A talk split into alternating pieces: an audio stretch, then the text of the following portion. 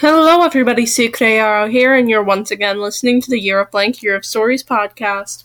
Last episode ended pretty abruptly because I realized we were over two hours, but now I was like, huh, I wonder if there are like super long podcasts on here that could give me like a probable length margin. There are some eight hour long podcasts where it's just like the focus music, like focus music for studying or meditation or whatever the fuck. Eh, said it before, but I'll just jump right back in because I have to read 115 pages for makeup and then another 86 for advanced recording for Saturday's episode this week. So we're just going right where we left off. Kate has spent too much time out of organized school to find a group she fits into. Most of my friends, most of the friends she has made during her long stretch of remission have disappeared, a mutual thing. It turned out to be too hard for an average kid to know how to act around someone on the verge of dying, and it was equally as difficult for Kate to get honestly excited about things like homecoming and SATs when there was no guarantee she'd be around to experience them. She's got a few acquaintances, sure, but mostly when they come over, they look like they're counting out a sentence and sit on the edge of Kate's bed, down, counting down the minutes until they can leave, and thank God this didn't happen to them.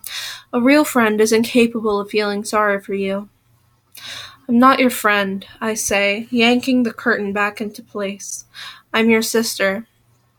And doing a damn lazy, lousy job at that, I think. I push my face into the shower spray so that she cannot tell I'm crying, too. Suddenly, the curtain whips aside, leaving me totally bare. That's what I wanted to talk about, Kate says. If you don't want to be my sister anymore, that's one thing, but I don't think I could stand to lose you as a friend. She pulls the curtain back into place, and the steam rises around me. A moment later, I hear the I hear the door open and close, and the knife slice of cold air that comes on its heels. I can't stand the thought of losing her either. That night, once Kate falls asleep, I crawl out of my bed and stand beside hers. When I hold my palm under up under her nose to see if she's breathing, a mouthful of air presses against my hand. I could push down now over that nose and mouth, hold her when she fights.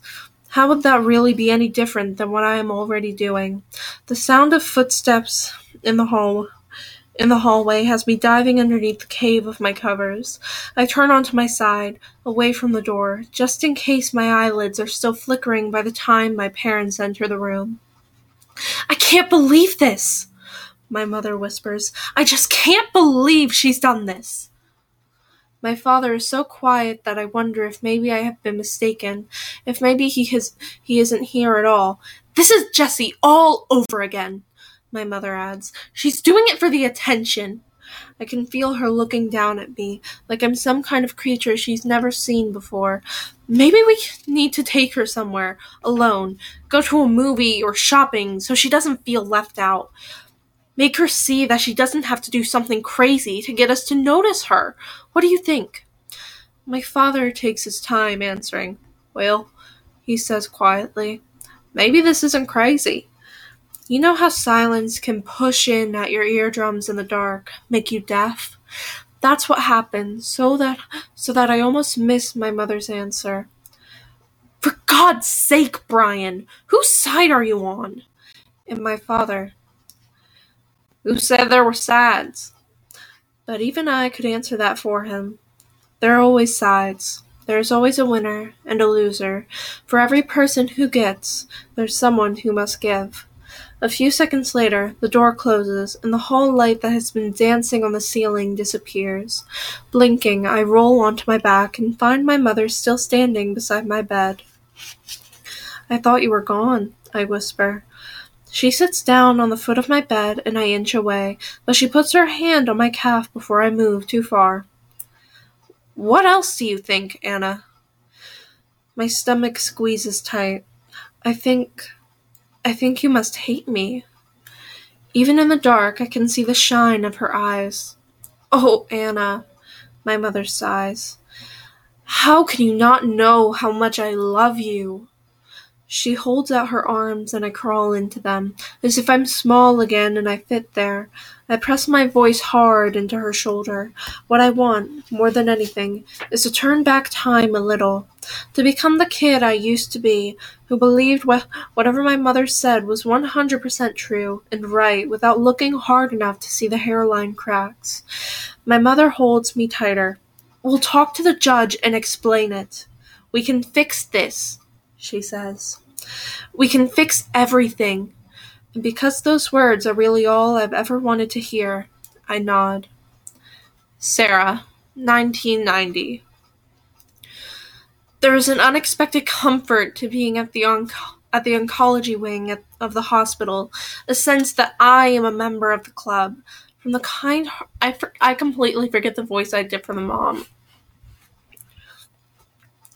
From the kind hearted parking attendant who asks us if it's our first time, to the legions of children with pink em- emesis basins tucked beneath their arms like teddy bears, this peep, these people have all been here before us, and there's safety in numbers. We take the elevator to the third floor, to the do- to the office of Dr. Harrison Chance. His name alone has put me off. Why not Dr. Victor? He's late. I say to Brian, as I check my watch for the twentieth time. A spider plant languishes, brown, on a windowsill. I hope he is better with people. To amuse Kate, who is starting to lose it, I inflate a rubber glove and knot it into a coxcomb balloon. On the glove dispenser near the sink is a prominent sign warning parents not to do this very thing. We bat it back and forth, playing volleyball, until Dr. Chance himself comes in without a single apology for his delay. Mr. and Mrs. Fitzgerald. He is tall and rail thin, with snapping blue eyes magnified by thick glasses and a tightly set mouth. He catches Kate's makeshift balloon in one hand and frowns at it. At it. Well, I can see there's already a problem. Brian and I exchange a glance. Is this cold hearted man the one who will lead us through this war? Our general, our white knight? Before we even make we can even back even backpedal with explanations, Dr. Chance takes a Sharpie marker and draws a face on the latex, complete with a set of wire rimmed glasses to match his own. There, he says, and, a, and, with a smile that changes him, he hands it back to Kate. I only see my sister Suzanne once or twice a year. She lives less than an hour than an hour and several thousand philosophical convictions away. As far as I can tell, Suzanne gets paid a lot of money to boss people around, which means, theoretically, that she did her career training with me. Our father died while mowing the lawn on his forty-ninth birthday. Our mother never quite sewed herself together in the aftermath. Suzanne, ten years my senior, took up the slack. She made sure I did my homework and filled out law school applications and dreamed big. She was smart and beautiful and always knew what to say at any given moment. She could take any catastrophe and find the logical antidote to cure it which is what made her such a success at her job. She was just as comfortable in a boardroom as she was jogging along with the Charles. She made it all look easy. Who wouldn't want a role model like that? Why is the dog barking? Ew, what the dog doing? My first strike was marrying a guy without a college degree. My second and third were getting pregnant.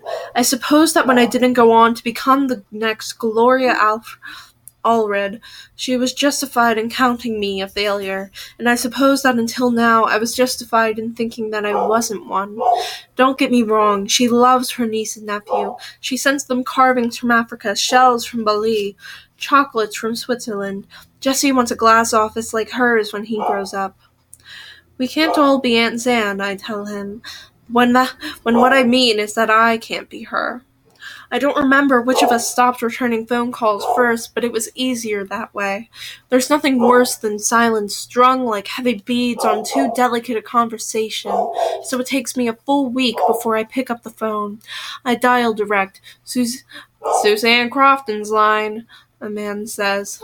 Yes, I hesitate. Is she available? She's in a meeting. Please, I take a deep breath. Please tell her it's her sister calling. A moment later, that smooth, cool voice falls into my ear. Sarah, it's been a while. She is the person I ran to when I got my period, the one who helped me knit back together my first broken heart, the hand I would reach for in the middle of the night when I could no longer remember which side our father parted, parted his hair on, or what it sounded like when our mother laughed. No matter what she is now, before all that, she was my built in best friend. Zan, I say, how are you?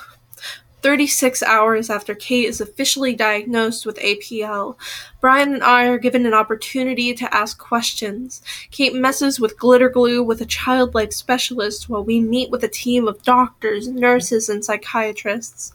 The nurses, I have already learned, are the ones who give us the answers we're desperate for. Unlike the doctors who fidget like they need to be somewhere else, the nurses patiently answer us as if we are the first set of parents to ever have this kind of meeting with them instead of the thousand the thing about leukemia, one nurse explains, is that we haven't even inserted a needle for the first treatment when we're already thinking three treatments down the line. This particular illness carries a pretty poor prognosis, so we need to be thinking ahead to what happens next. What makes APL a little trickier is that it's a chemo resistant disease. What's that? Brian asks. Normally, with myelogenous myelogenous myelogenous leukemias, as long as the organs hold up, you can potentially reinduce the patient into remission every time there's a relapse. You're exhausting their body, but you know it will respond to treatment over and over. However, with APL, once you've offered a given therapy, you usually can't rely upon it again. And to date, there's only so much we can do. Are you saying. Brian swallows. Are you saying she's going to die? I'm saying there are no guarantees. So, is this Brian? So, what do you do? A different nurse answers. I went like high, like an anime voice dub for that last nurse. Can I not do that? Kate will start a week of chemotherapy in the hopes that we can kill off the diseased cells and put her into remission. She'll most likely have nausea and vomiting, which we'll try to keep to a minimum with anti with antiemetics. She'll lose her hair. At this, a tiny cry escapes from me. This is such a small thing, and yet it's the banner that will let others know what's wrong with Kate. Only six months ago, she had her first haircut. The gold ringlets curled like coins on the floor of the supercuts. She may develop diarrhea, there's a very good chance that, with her own immune system laid low, she will get an infection that will require hospitalization. Chemo may cause developmental delays as well. She'll have a course of consolidation chemotherapy about two weeks after that, and then a few courses of maintenance therapy. The exact number will depend on the results we get from the, from periodic bone marrow aspirations. Then what? Brian asks. Then we watch her. Dr. Chance replies. With APL, you'll want to be vigilant for signs of relapse. She'll have to come into the ER if she has any hemorrhaging, fever, cough, or infection. And as far as further treatment, she'll have some options. The idea is to get Kate's body producing healthy bone marrow. In the unlikely event that we achieve molecular remission with chemo, we can retrieve Kate's own cells and reinstill them. An autologous harvest. If she relapses, we may try to transplant someone else's marrow into Kate to produce blood cells. Does Kate have any siblings? A brother, I say. A thought dawns, a horrible one. Could he have this too? It's very unlikely, but he may wind up being a match for an allogenic transplant. Genetic? Eh. If not, we'll put Kate on the National Registry for MUD, a matched, unrelated donor. However, getting a transplant from a stranger who's a match is much more dangerous than getting one from a relative. The risk of mortality greatly increases. The information is endless, a series of darts thrown so fast I cannot feel them sting any more. We are told, do not think, just give your child up to us, because otherwise she's going to die. For every answer they give us, we have another question. Will her hair grow back? Will she ever go to school? Can she play with friends? Did this happen because of where we live? Did this happen because of who we are? What will it be like? I hear myself ask if she dies. Dr. Chance looks at me. It depends on what she succumbs to, he explains. If it's infection, she'll be in respiratory distress and on a ventilator. If it's hemorrhage, she'll be, she'll bleed out after losing consciousness. If it's organ failure, the characteristics will vary depending on the system in distress. Often there's a combination of all of these. Will she know what's happening? I ask when what I really mean is how will I survive this? Mrs. Fitzgerald, he says, as if he has heard my unspoken question. Of the twenty children here today, ten will be dead in a few years. I don't know which group Kate will be in. To save Kate's life, part of her has to die. That's the purpose of chemotherapy, to wipe out all the leukemic cells. To this end, a central line has been placed beneath Kate's collarbone, a three-pronged port that will be the entry point for multiple medication administrations, IV fluids, and blood draws. I look at the tube sprouting from her thin chest and think of science fiction movies. She has already had a base she has already had a baseline EKG to make sure her heart can withstand chemo. She's had dexamethasone ophthalmic drops because of one of because one of the drugs causes conjunctivitis. She has blood drawn from her central line to test for renal and liver function. The nurse hangs the infusion bags on the IV pole and smooths Kate's hair. Will she feel it? I ask. Nope. Hey, Kate, look here. She points to the bag of Donorobison? Donorobison. Donoro, Daunorubicin? D A U N O R U B I C I N. I don't know how it's pronounced. I. Eh covered with a dark bag to protect it from light, spawning in our brightly colored stickers she's helped Kate make while we were waiting. I saw one teenager with a post-it note on his Jesus saves, chemo scores. This is what starts coursing through her veins. The Daunorubicin 50 milligrams and 25 cc's of D5W, cytarabine, C Y T A R A B I N E. 46 milligrams in a D58 infusion, a continuous 24 IV, allopurinol, purinol, allopurinol, A L L O P U R I N O L. 92 milligrams IV or in other words, poison. I imagine a great battle going on inside her. I picture shining armies, casualties that evaporate through her pores. They tell us Kate will most likely get sick within a few days, but it only but it takes only two hours before she starts throwing up. Brian pushes the call button and a nurse comes into the room. We'll get her some Reglan, she says, and she disappears. When Kate isn't vomiting, she's crying. I sit on the edge of the bed, holding her half on my lap. The nurses do not have time to to nurse. Short staffed, they administer antiemetics in the IV. They stay for a few moments to see how Kate responds, but inevitably they are called elsewhere to another emergency, and the rest falls to us. Brian, who has to leave the room if one of our children gets a stomach virus, is a model of efficiency, wiping her forehead, holding her thin shoulders, dabbing tissues around her mouth. You can get through this, he murmurs to her each time she spits up, but he may only be talking to himself. And I, too, am surprising myself. With grim resolve, I make a ballet out of rinsing the emesis ba- basin and bringing it back. If you focus on sandbagging the beachhead, you can ignore the tsunami that's approaching. Try it any other way, and you'll go crazy. Brian brings Jesse to the hospital for his blood test. A simple finger stick. He needs to be restrained by Brian and two male residents. He screams down the hospital. I stand back and cross my arms and inadvertently think of Kate, who stopped crying over procedures two days ago. Some doctor will look at this sample of blood and will be able to analyze six proteins floating invisibly. If these six proteins are the same as Kate's, then Jesse will be an HLA match, a potential donor for bone marrow for his sister. How bad can the odds be, I think, to match six times over? As bad as getting leukemia in the first place. The phlebotomist goes off with her blood sample, and Brian and the doctors release Jesse. He bolts off the table into my arms. Mom, they stuck me. He holds up his finger, festooned with Rugrats band aid. His damp, bright face is hot against my skin.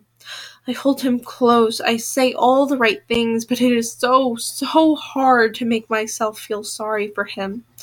Unfortunately, Dr. Chance says, Your son isn't a match.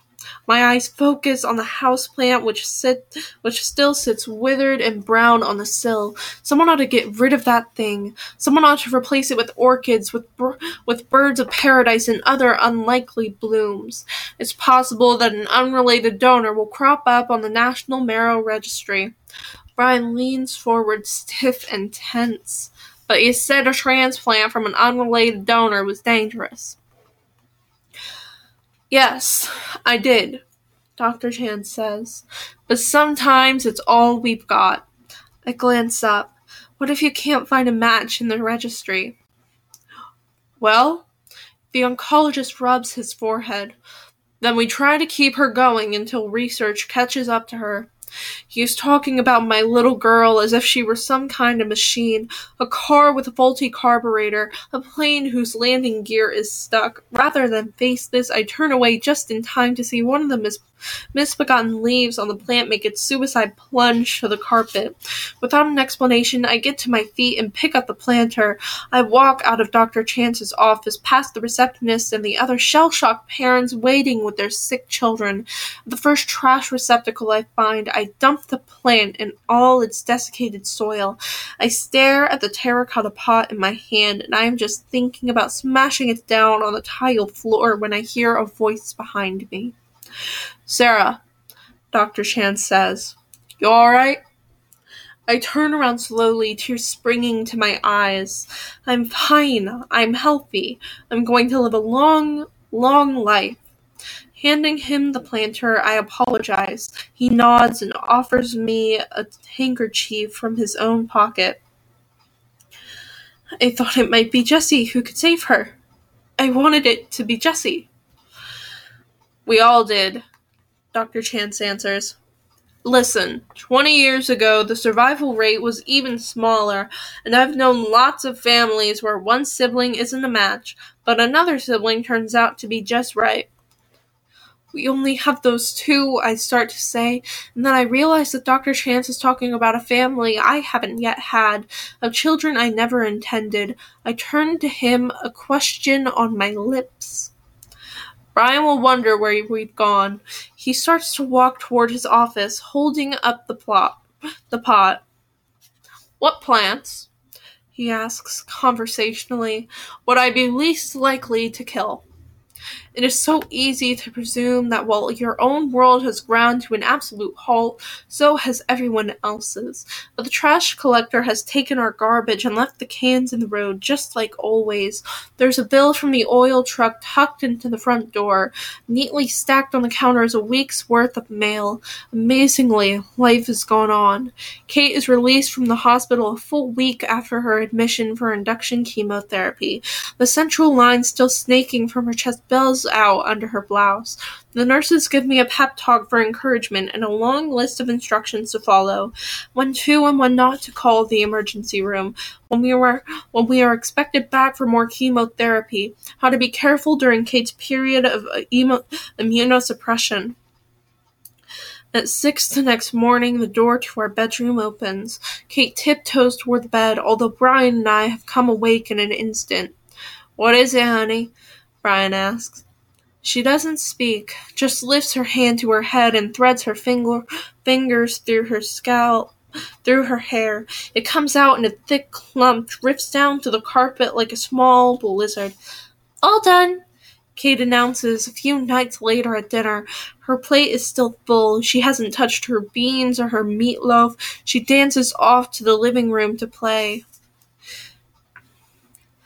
Me too. Jesse pushes back from the table. Can I be excused? Brian spears another mouthful with his fork. Not until you finish everything green. I hate fiends. They're not too crazy about you either. Jesse looks at Kate's plate. She gets to be finished. That's not fair. Brian sets his fork down on the side of his plate. Fair? He answers, his voice too quiet. You, you want to be fair? All right, Jess. The next time Kate has a bone marrow aspiration, we'll let you get one too. When we flush her central line, we'll make sure you go through something equally as painful. And next time she gets chemo, we'll. Brian! I interrupt. He stops as abruptly as he started and passes a shaking hand over his eyes. Then his gaze lands on Jesse, who has taken refuge under my arm. Uh, I'm sorry, Jess. I don't. But whatever he is about to say vanishes as Brian walks out of the room.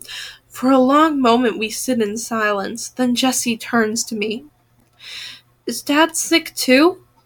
I think hard before I answer. We're all going to be fine, I reply. On the one week anniversary of our return home, we are awakened in the middle of the night by a crash. Brian and I race each other to Kate's room. She lies in bed, shaking so hard that she's knocked a lamp off her nightstand. She's burning up, I tell Brian when I lay my hand against her forehead. I have decided how I will dis- I have wondered how I will decide whether or not to call the doctor should Kate develop any strange symptoms. I look at her now and cannot believe I would ever be so stupid to believe that I wouldn't know immediately what sick looks like. We're going to the ER, I announce, although Brian is already wrapping Kate's blankets around her and lifting her out of her crib. We bustle her to the car and start the engine and then remember that we cannot leave Jesse home alone. You go with her. Brian answers, reading my mind. I'll stay here. But he doesn't take his eyes off Kate. Minutes later, we are speeding toward the hospital, Jesse in the back seat next to his sister, asking why we need to get up when the sun hasn't. In the ER, Jesse sleeps on a nest of our coats. Brian and I watch the doctors hover over Kate's feverish body, bees over a field of flowers, drawing what they can from her. She is pan cultured and given a spinal tap to try to isolate the cause of the infection and rule out meningitis. A radiologist brings in a portable x ray machine to take a film of her chest to see if this infection lives in her lungs. Afterward, he places the chest film on the light panel outside the door. Kate's ribs seem as thin as matchsticks, and there's a large gray blot just off center. My knees go weak, and I find myself grabbing onto Brian's arm. It's a tumor. The cancer is metastasized. I don't know what that means. Jinxie, do you know medical terms? I think you do. Let me know what that means if you do know. The doctor puts his hand on my shoulder. Mrs. Fitzgerald, he says. That's Kate's heart. Pancytopenia is a fancy word that means there is nothing in Kate's body protecting her against infection. It means, Dr. Chance says, that the chemo worked, that the great majority of white blood cells in Kate's body have been wiped out. It also means that nadir sepsis, a post chemo infection, is not a likelihood but a given. Haha, I'm on page six nine.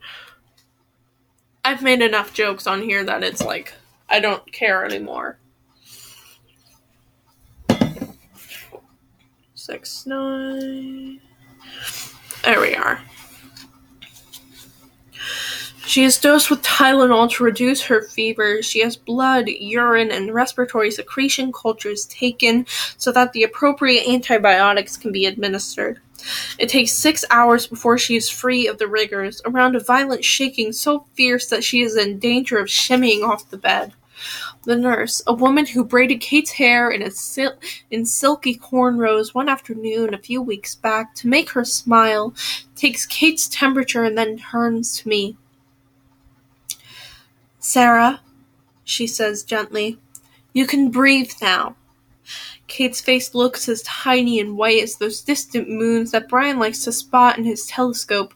Still, remote, cold. She looks like a corpse, and even worse, this is a relief compared to watching her suffer. Hey. Brian touches the crown of my head. He juggles Jesse in his other arm. It is nearly noon, and we are still in pajamas. We never thought to take a change of clothes. I'm gonna take him down to the cafeteria, get some lunch. You want something?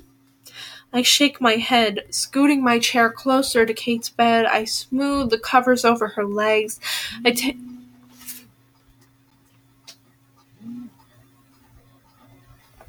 I take I take her hand and measure it against my own. Her eyes slit open. For a moment she struggles, unsure of where she is. Kate, I whisper, I'm right here.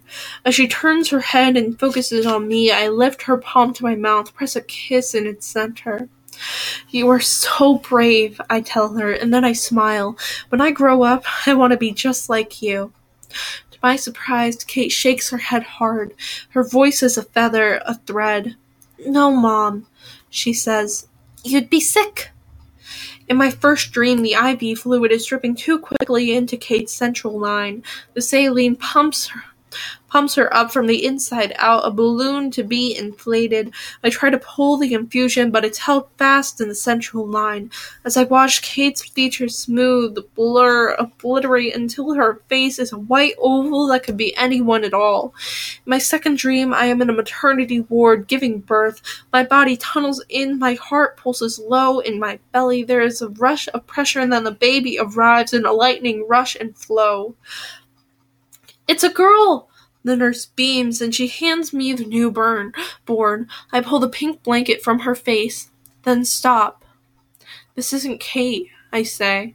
Of course not, the nurse agrees. But she's still yours.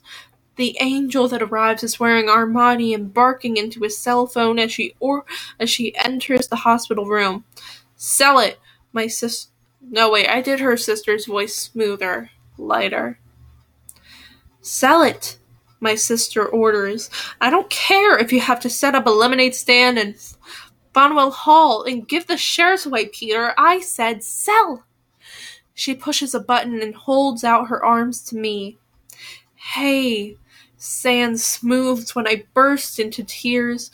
Did you really think I'd listen to you when you told me not to come? But faxes, phones, I can work from your home. Who else is going to watch Jesse? Brian and I look at each other. We haven't thought that far. In response, Brian stands up, hugs Zanne awkwardly. Jesse runs toward her at full tilt.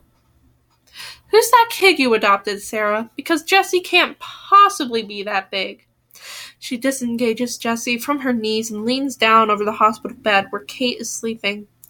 I bet you don't remember me, Zanne says, her eyes bright. But I remember you. It comes so easy letting her take charge.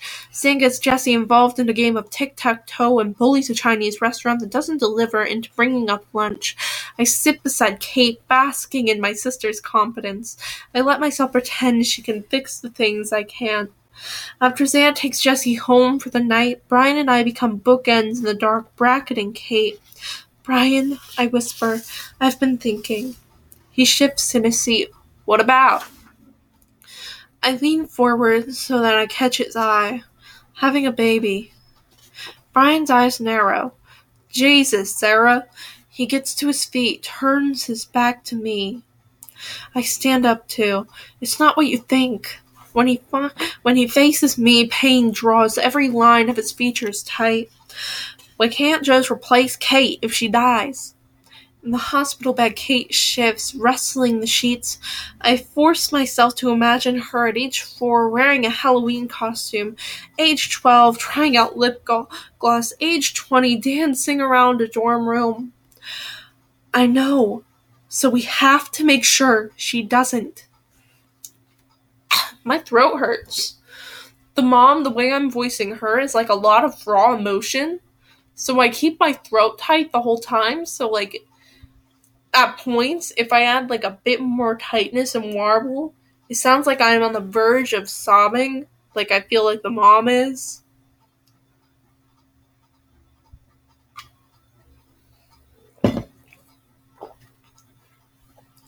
But it hurts, mate. Sorry for that cough. Wednesday. I will read ashes for you if you ask me. I will look in the fire and tell you from the gray lashes, and out of the red and black tongues and stripes. I will tell you how fire comes, and how fire runs as far as the sea. Carl Sandburg, Fire Pages. Campbell! I got really excited over Campbell. I like Campbell as a character. Ow, my toe. I cut my toe the other day on accident. But anyway, I love Campbell as a character. Oh my god. If if you end up crying, I'm not going to feel bad.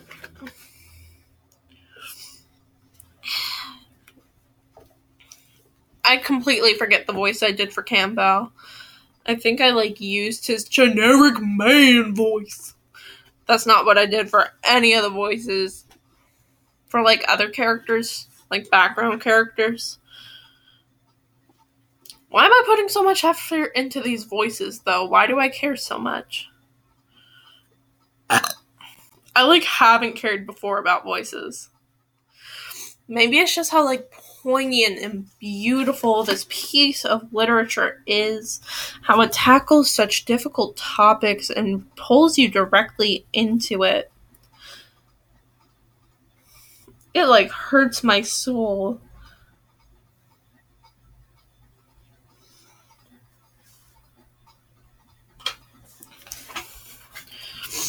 So I think I'm gonna like semi give up on voices because it's like hurting my throat.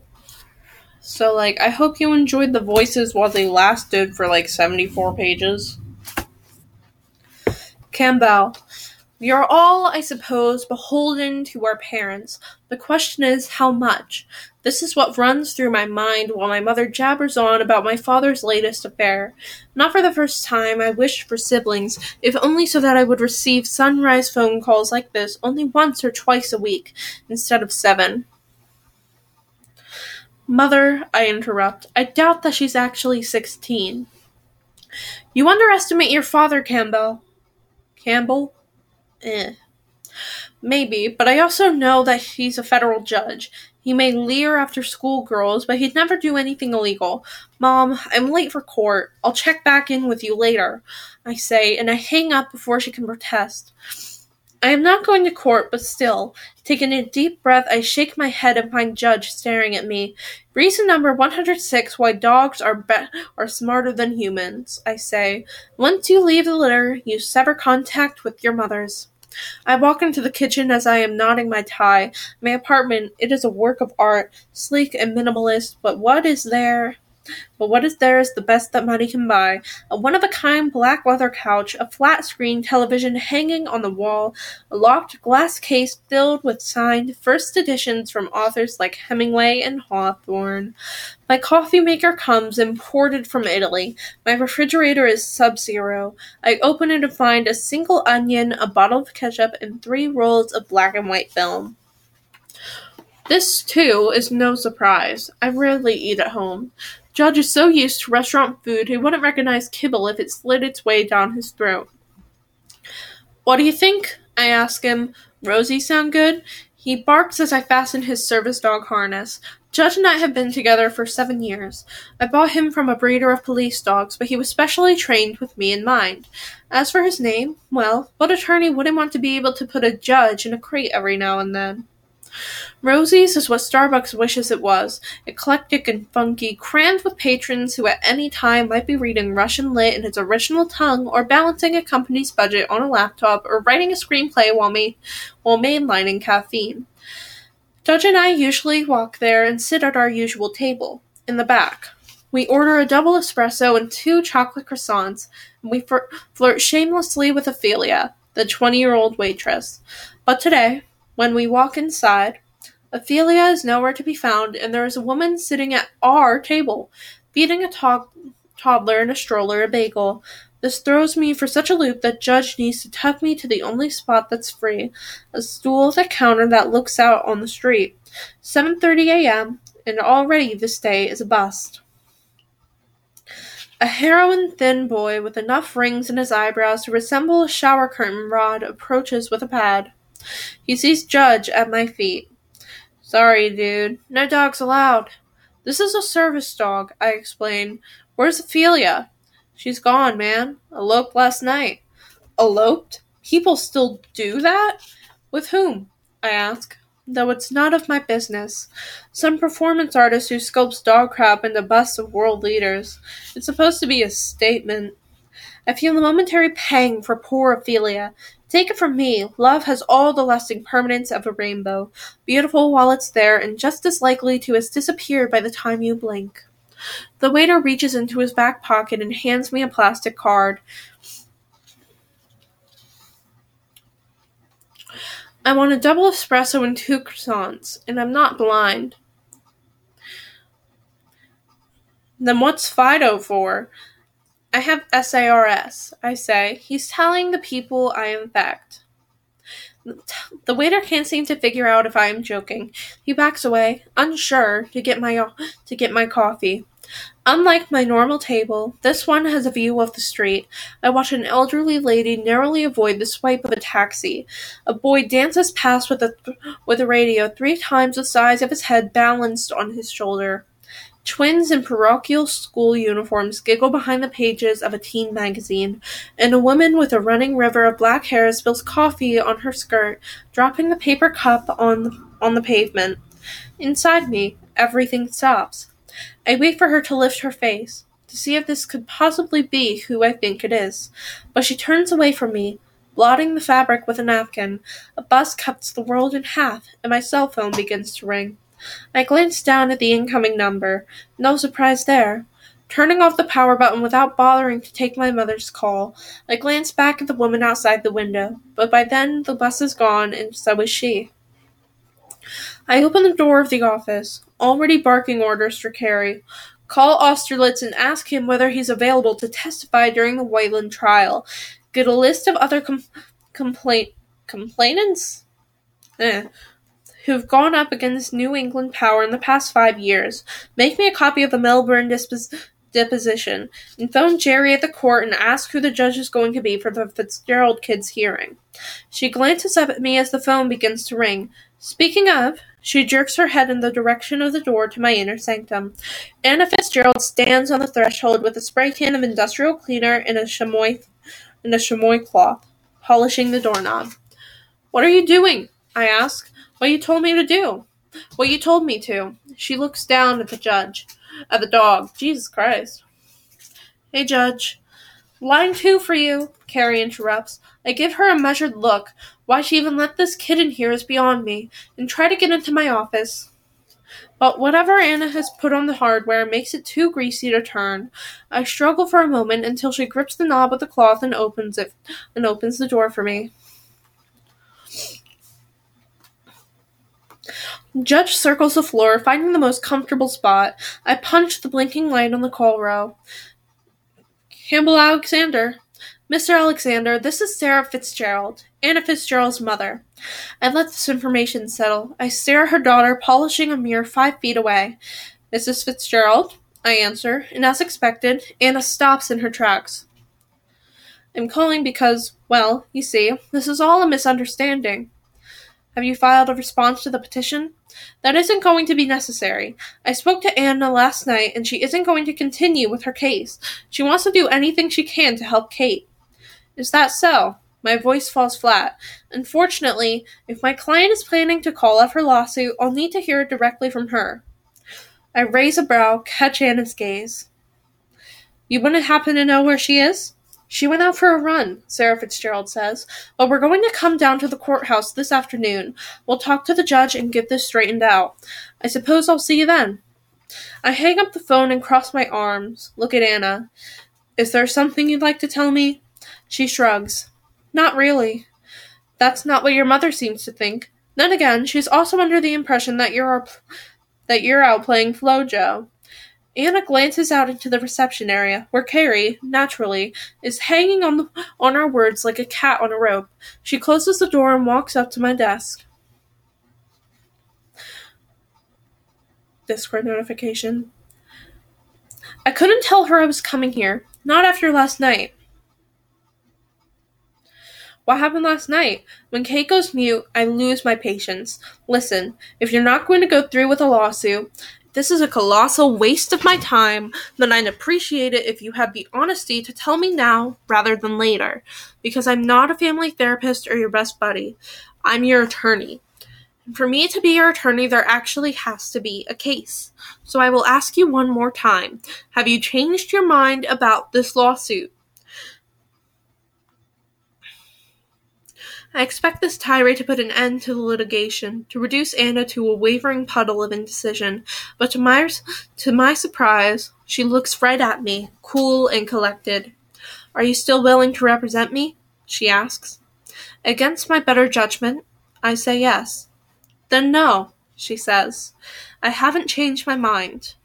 The first time I sailed in a yacht club race with my father, I was 14, I was 14 and he was dead set against it. I wasn't old enough. I wasn't mature enough. The weather was too iffy. What he really was saying was that having me crew for him was more likely to lose him the cup than to win it. In my father's eyes, if you weren't perfect, you simply weren't. His boat was a USA One class, a marvel of mahogany antique, one he'd bought from the keyboard player Jay, J. Geils, up in Marblehead. In other words, a dream, a status symbol, and a rite of passage, all wrapped up in a gleaming white sail and a honey-colored hull.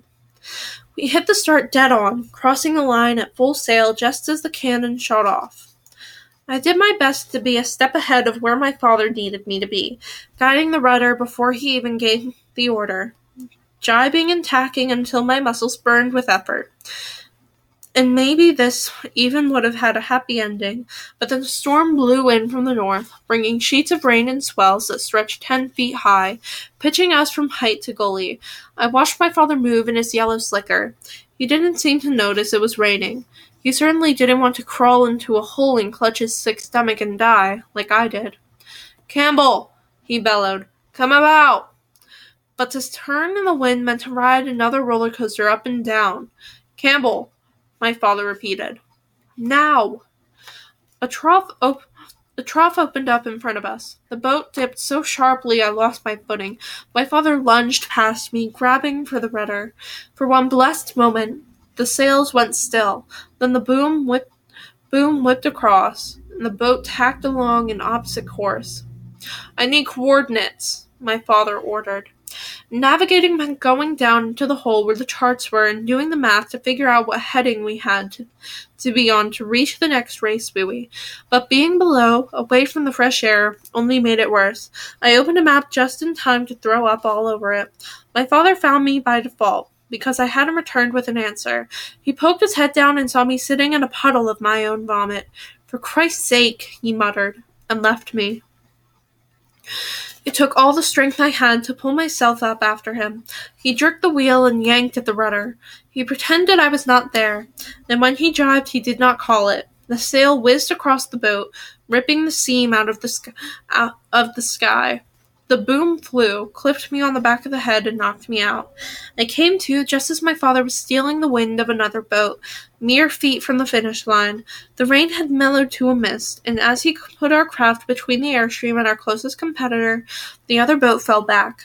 We won by seconds. I was told to clean up my mess and, t- and take the taxi in, while my father sailed the dory to the yacht club to celebrate. It was an hour later when when I finally arrived, and by then he was in high spirits, drinking scotch from the crystal cup he had won. Here comes your crew, Cam, a friend called out. My father lifted the victory cup in salute, drank deep, deeply, and then slammed it down so hard on the bar that its handle shattered. Oh, said another sailor. That's a shame. My father never took his eyes off me. Isn't it, though? he said.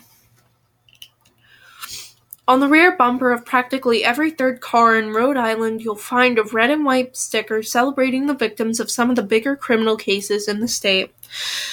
My friend Hedida Kubelis was killed by a drunk driver. My friend John Sissom was killed by a drunk driver. These are given out at school fairs and fundraisers and hair salons, and it doesn't matter if you never knew the kid who got killed. You put them on your vehicle out of solidarity and secret joy that this tragedy did not happen to you. Last night, there were red and white stickers with a new victim's name Dina DeSalvo. Salva? I don't know. Unlike the other victims, this one I knew marginally. She was the 12 year old daughter of a judge, who reportedly broke down during a custody trial held shortly after the funeral and took a three month leave of absence to deal with his grief. The same judge, incidentally, who has been assigned to Anna Fitzgerald's case. As I make my way into the Garrahy complex, where the family court is housed. I wonder if a man carrying around so much baggage will be able to try a case where a winning outcome for my client will precipitate the death of her teenage sister. There's a new bailiff at the entrance. A man with a neck as thick as, as a redwood and most likely the brain power to match. Sorry, he says. No pets. This is a service dog. Confused, the bailiff leans forward and peers into my eyes. I do the same right back at him. I'm nearsighted. He helps me read the road signs. Stepping around the guy, Judge and I head down the hall to the courtroom. Inside, the clerk is being taken down a peg by Anna Fitzgerald's mother. That's my assumption, at least, because in actuality the woman looks nothing like her daughter, who stands beside her. I'm quite sure that this case the judge would understand. Sarah Fitzgerald arg- argues. Her husband waits a few feet behind her, apart. When Anna notices me, a wash of relief rushes over her features. I turn to the clerk, clerk of the court. I'm Campbell Alexander, I say.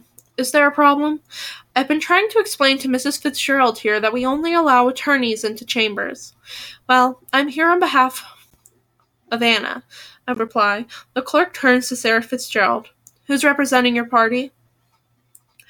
Anna's mother is stricken for a moment.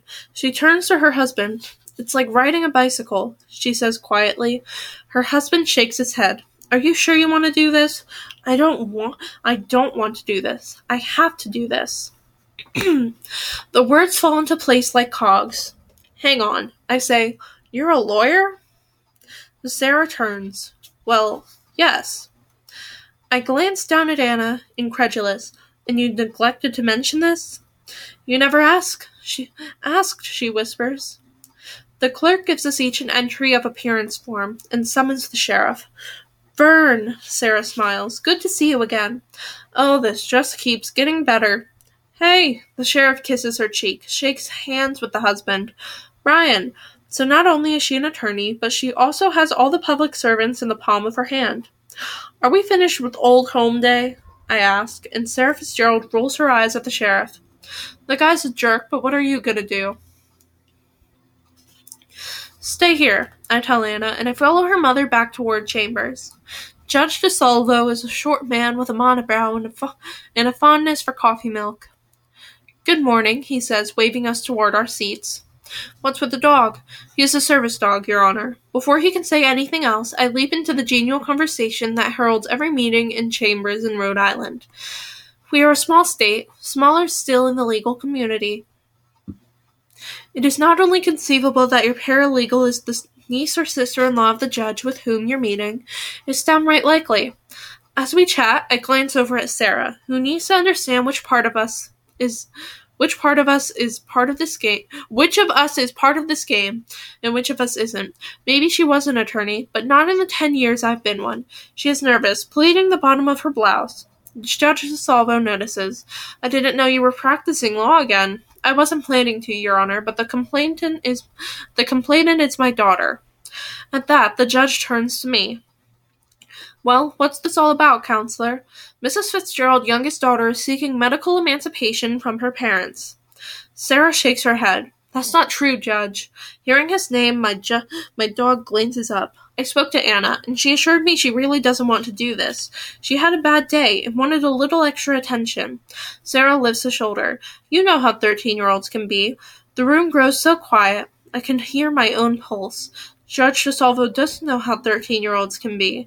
His daughter died when she was twelve. Sarah's face flames red. Like the rest of the state, she knows about Dina DeSalvo. For all I know, she's got one of the bumper stickers on her minivan. Oh God, I'm so sorry, I didn't mean. The judge looks away. Mr. Alexander, when was the last time you spoke with your client? Yesterday morning, Your Honor. She was in my office when her mother called me to say it was a misunderstanding. Pre- predictably, Sarah's jaw drops. She couldn't have been. She was jogging. I look at her. You sure about that? She was supposed to be jogging. Your Honor, I say, this is precisely my point, and the reason Anna Fitzgerald's petition has merit. Her own mother isn't aware of where she is on any given morning. Medical decisions regarding Anna are made with the same haphazard. Can- Counselor, can it? The judge turns to Sarah. Your daughter told you she wanted to call off the lawsuit? Yes. He glances at me. And she told you that she wanted to continue? That's right. Then I'd better talk directly to Anna. When the judge gets up and walks out of chambers, we follow. Anna is sitting on a green be- on a bench in the hall with her father. One of her sneakers is untied. I spy something green, I hear her say, and then she looks up. Anna, I say, at the exact same moment as Sarah Fitzgerald. It is my responsibility, ability, responsibility to explain to Anna that to Meh. To explain to Anna that Judge DeSalvo wants a few minutes in a few minutes in private. I need to coach her so that she sa- says the right thing, so that the judge doesn't throw the case out before she gets what she wants. She is my client. By definition, she is supposed to follow my counsel. But when I call her name, she turns toward her mother. Anna, I don't think anyone would come to my funeral. My parents, I guess, and Aunt Zanne, and maybe Mr. Ollincott, the social studies teacher.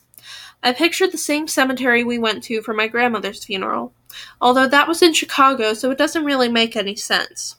There would be rolling, rolling hills that look like green velvet, and statues of gods and lesser angels, and that big brown hole in the ground like a split seam, waiting to swallow the body that used to be me.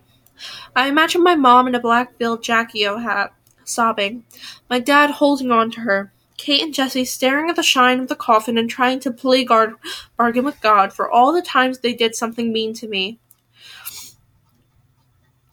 It is possible that some of the guys from my hockey team would come, clutching lilies in their composure. That's Anna, they'd say, and they wouldn't cry, but they'd want to.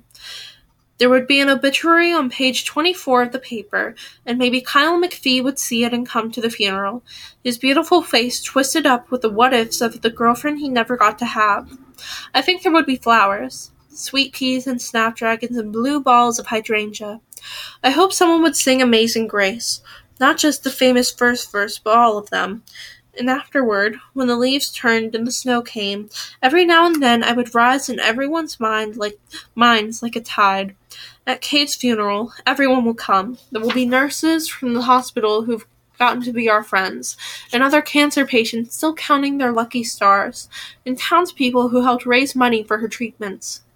They will have to turn they will have to turn mourners away at the cemetery gates. There will be so many lush funeral baskets that some will be donated to charity. The newspaper will run a story a story of her short and tragic life. Mark my words, it will be on the front page. Judge DeSalvo's wearing flip-flops, the kind soccer players wear wear when they take off their cleats. I don't know why, but this makes me feel a little better. I mean, it's bad enough I'm here in this courthouse, being led toward his private room in the back. There's something nice about knowing that I'm not the only one who doesn't quite fit the part. He takes a can from a dwarf fridge and asks me what I'd like to drink. Coke would be great, I say. The judge opens the can.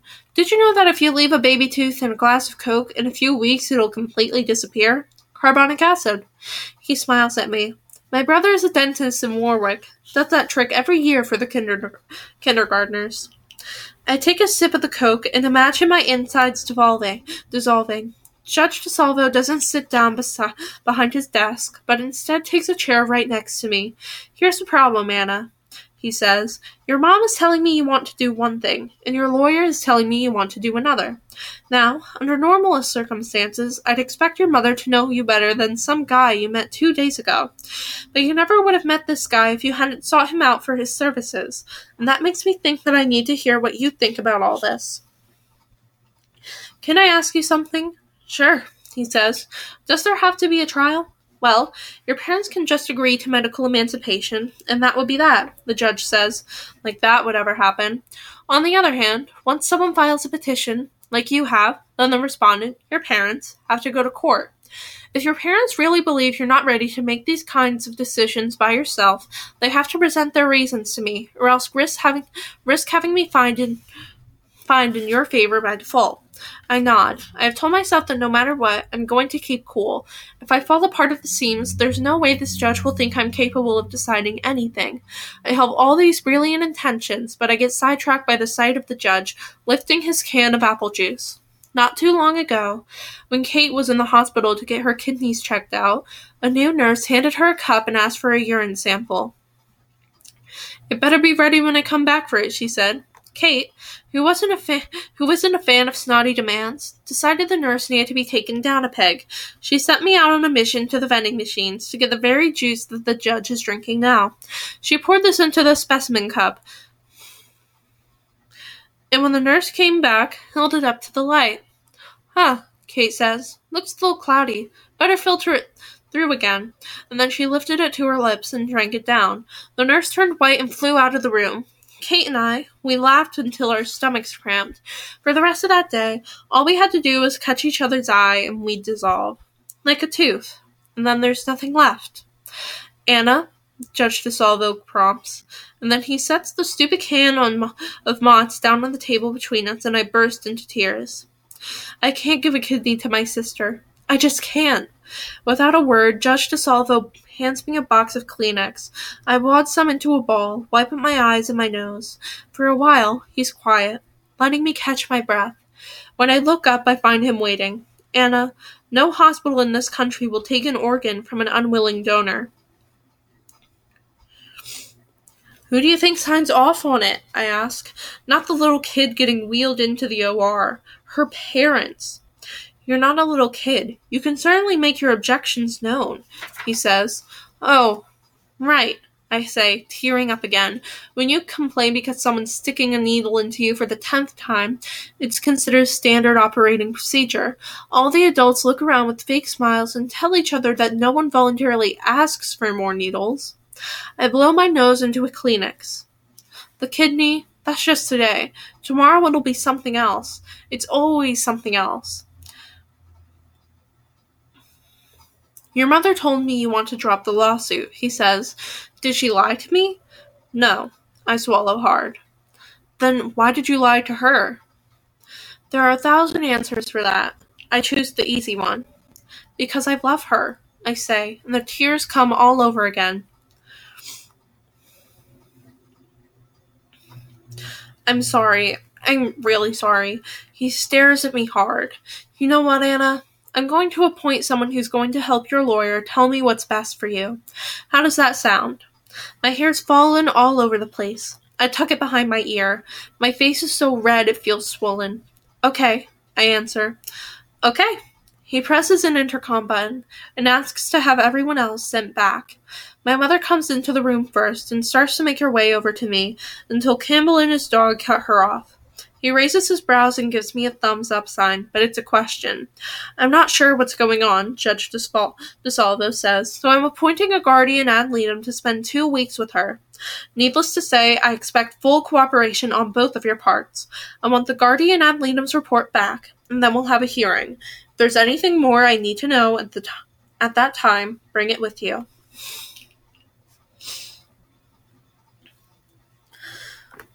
Two weeks, my mother says. I know what she's thinking. Your Honor, with all due respect, two weeks is a very long time, given the severity of my other daughter's illness. She looks like someone I do not recognize. I've seen her before be a tiger, fighting a medical system that isn't moving fast enough for her. I've seen her be a rock, giving the rest of us something to cling to. I've seen her be a boxer, coming up swinging before the next punch can be thrown by fate. But I have never seen her be a lawyer before. Judge DeSalvo nods. All right, we'll have a hearing next Monday then. In the meantime, I want Kate's medical records brought to. Your Honor, Alex- Campbell Alexander interrupts. As you're well aware, due to the strange circumstances of my case, My client is living with opposing counsel. That's a flagrant breach of justice. My mother sucks in her breath. You are not suggesting my child be taken from me. Taken away? Where would I go?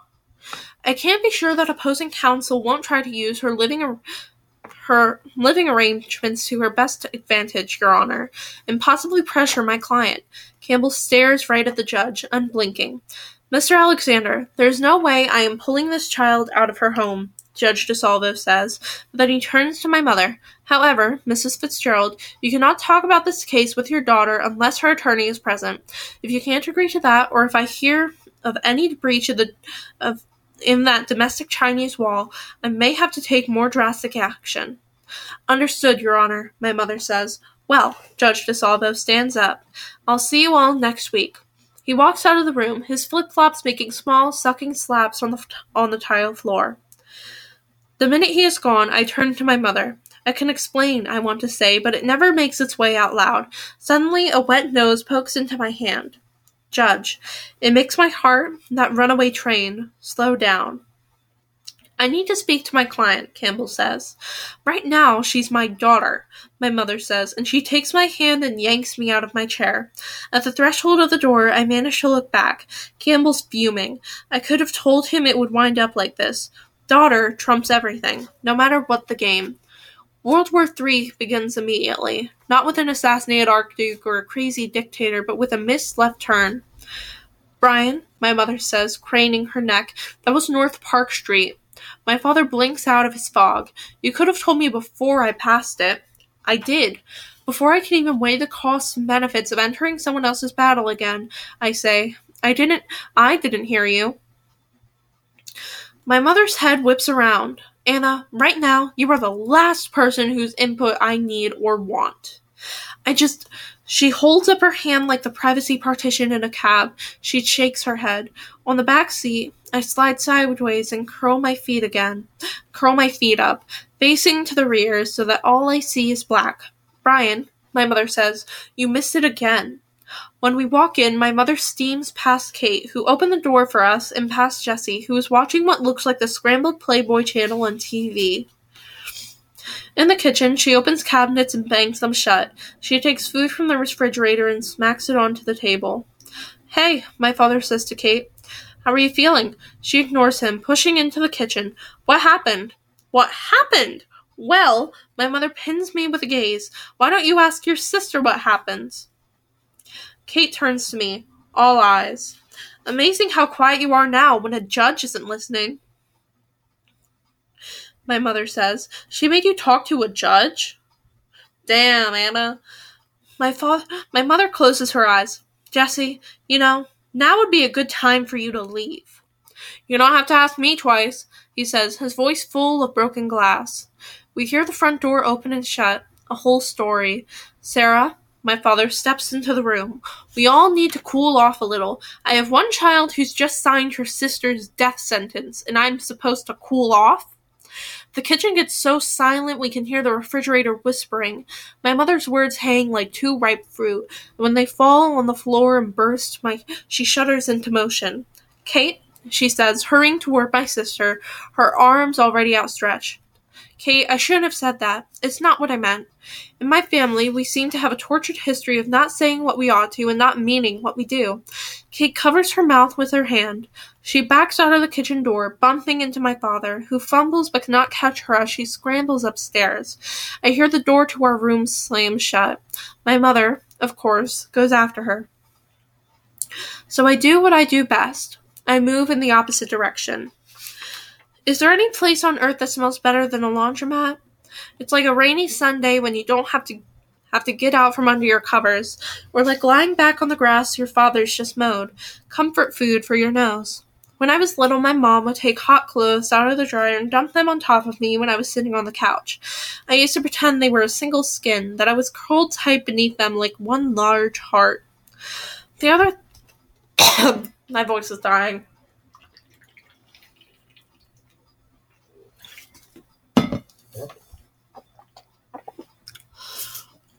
Oh god. 69 minutes in. Woo. Well, oh, if my dog were here and I kept howling like that, she would like cry. Like, not cry is like whimpery, sad dog, but cry because she thinks that the sound she's to supposed to make to sound like she's howling. Because I can't. Re- I can't really howl and sound like a dog. So, like, it just sounds like sobbing, like a dog, like a very sad thing. So then my dog gets concerned and she makes the same sound because she thinks that's what we're doing. She thinks it's fun. So, like, I'll just be there, like, and eventually, if I keep doing it, then she'll cry. But I just explained the cry thing, so, like, don't be concerned. Don't think I'm, like, making my dog cry because it's funny. Don't think I'm making my dog upset because it's funny, because, like, I'm making her cry, but not cry. I'm just digging myself deeper and deeper into this hole. Honestly, bro. Um, gonna take a brief break though, because I am overheating and my throat hurts. Returned, throat's doing better. The other thing I like is that laundromats draw lonely people like metal to magnets. There's a guy passed out on a bank of chairs in the back, with army boots and a t shirt that says Nostradamus was an optimist. A woman at the folding table sifts through a heap of men's button down shirts, sniffing back tears. Put ten people together in a laundromat, and chances are you won't be able to tell who's you won't be the one who's worse off worst off. I sit down across from a bank of washers and try to match up the clothes with the people waiting. The pink panties and lace nightgown belong to the girl who was reading a romance novel. The woolly red socks and checkered shirt are the Sankey sleeping student. The soccer jerseys and kitty overalls come from the toddler who keeps handing filmy white dryer sheets to her mom, oblivious on a cell phone. What kind of person can afford a cell phone but not her own washer and dryer? I play a game with myself sometimes and try to imagine what it would be like to be the person whose clothes are spinning in front of me.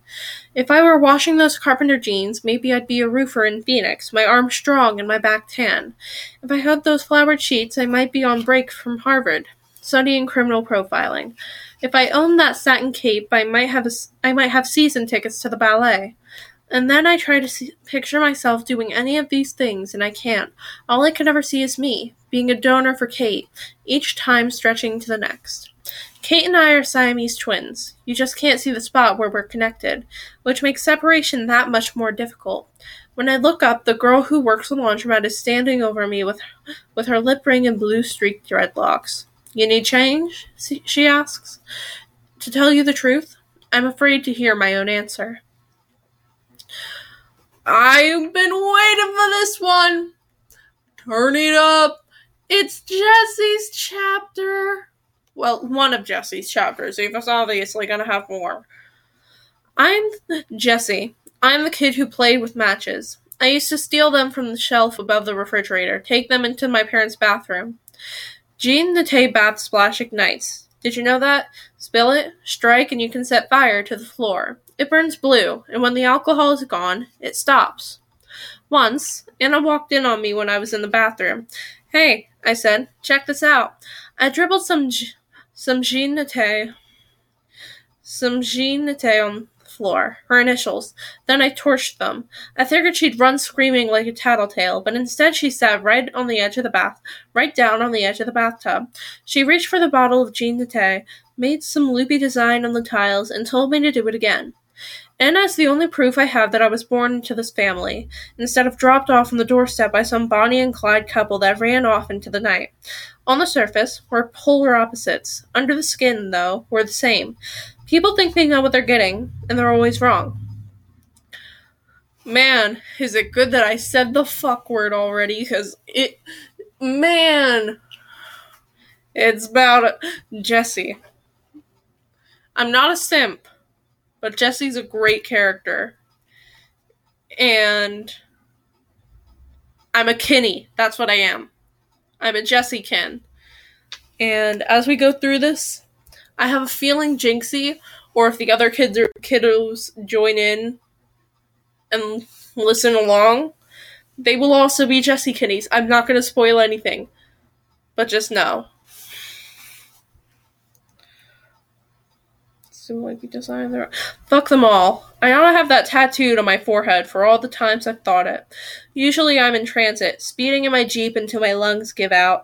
Today I'm driving 95 down 95. I weave in and out of traffic, sewing up a scar. People yell at me behind their closed windows. I give them the finger. It would solve a thousand problems if I rolled the Jeep over an, an embankment. It's not like I haven't thought about it, you know. On my license, it says I'm an organ donor, but the truth is, I'd consider being an organ martyr. I'm sure I'm worth a lot more dead than alive. The sum of the parts equals more than the whole. I wonder who might wind up walking around with my liver, my lungs, even my eyeballs. I wonder what poor asshole will get stuck with whatever it is in me that passes for a heart. To my dismay, though, I get all the way to the exit without a scratch. I peel off the ramp and tool along Allen's Avenue. There's an underpass there where I know I'll find Duracell Dan. He's a homeless dude, Vietnam vet, who spends most of his time collecting batteries that people toss into the trash. What the hell he does with them, I don't know.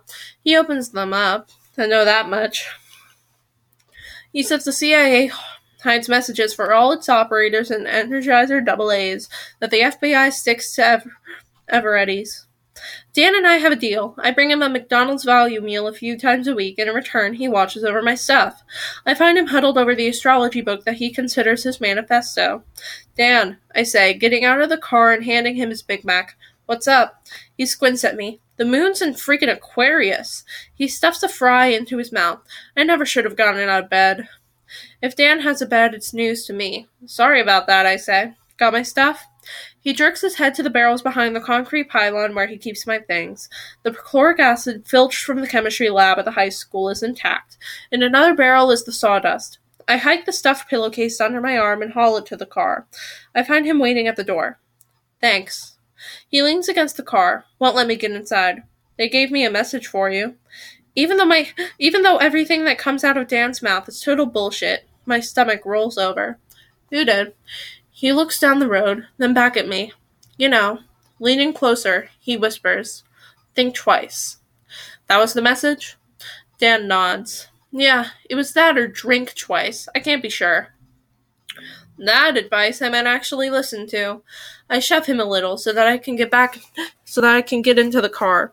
He is lighter than you'd think, like whatever was inside him was used was up, used up long ago. With that reasoning, it's a wonder I'd I don't float off into the sky. Later, I tell him, and then I drive toward the warehouse I've been watching. I look for places like me big, hollow, forgotten by most everyone. This one's in the Ol- Olneyville area. At one time, it was used as a storage facility for an export business. Now it's pretty much just home to an extended family of rats. I park far enough away so that no one would think twice about my car. I stuff the pillowcase of sawdust under my jacket and take off. It turns out that I learned something from my dear old dad after all. Fire- Firemen are experts at getting into places they shouldn't be. It doesn't take much to pick up the lock, and then it's just a matter of figuring out where to start. I cut a hole in the bottom of the pillowcase and let the sawdust draw three fat initials JBF. Then I take the acid and dribble it over the letters. This is the first time I've done it in the middle of the day. I take a pack of Merits out of my pocket and tamp them down, then stick one into my mouth. My Zippo's almost out of lighter fluid. I need to remember to get some. When I'm finished, I get to my feet, take one last drag, and toss the cigarette into the sawdust. I know this one's going to move fast, so I'm already running when the wall of fire rises behind me. Like all the others, they will look for clues, but this cigarette and my initials will have been long been gone. The whole floor underneath them will melt. The walls will buckle and give. The first engine reaches the scene just as I get back to my car and pull the binoculars out of my trunk. By then, the fire's done what it wants to. Escape. Glass is blown out of windows, smoke rises black, an eclipse. The first time I saw my mother cry, I was five. She was standing at the kitchen window, pretending that she wasn't. The sun was just coming up, a swollen knot. What are you doing? I asked. It was not until years later that I realized I had heard her answer all wrong. That when she said morning, she had not been talking about the time of day. The sky, now, is thick and dark with smoke.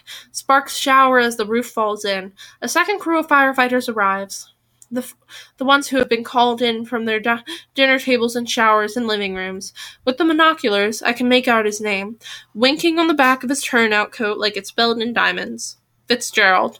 My father lays hands on a charred line, and I get into my car and drive away. At home, my mother is having a nervous breakdown.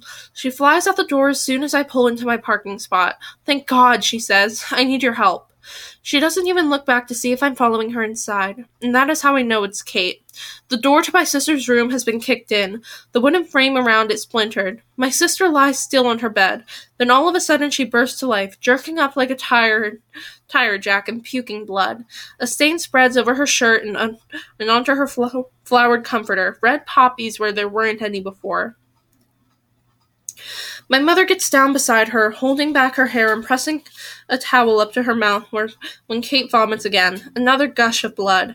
Jesse, she says matter of factly, your father's out on a call and I can't reach him. I need you to drive us to the hospital so that I can sit in the back with Kate. Kate's lips are as slick as cherries. I pick her up in my arms. She's nothing but bones, poking sharp through the skin of her t shirt. When Anna ran off, Kate wouldn't let me into her room my mother says, hurrying beside me. I gave her a little while to calm down, and then I heard her coughing. I had to get in there. So you kicked it down, I think, and it doesn't surprise me. We reach the car, and she opens the door so that I can slide Kate inside. I pull out of the driveway and speed even faster than normal through town, onto the highway, toward the hospital. Today, when my parents were at court with Anna, Kate and I watched TV. She wanted to put on her soap, and I told her to fuck off and put on the scrambled Playboy channel instead. Now, as I run through red lights, I'm wishing that I'd let her watch that retarded soap. That is not a good word. But we have to continue on with the book. I'm trying not to look at her little white coin of a face in the rearview mirror. You'd think, with all the time I've had to get used to it, that moments like this wouldn't come as such a shock. The question question we cannot ask pushes through my veins with each beat. Is this it? Is this it? Is this it? The minute we reach, we hit the ER driveway, my mother's out of the car, hurrying me to get Kate. We're quite a picture, walking through the automatic doors, me with Kate bleeding in my arms, and my mother grabbing the first nurse who walks by.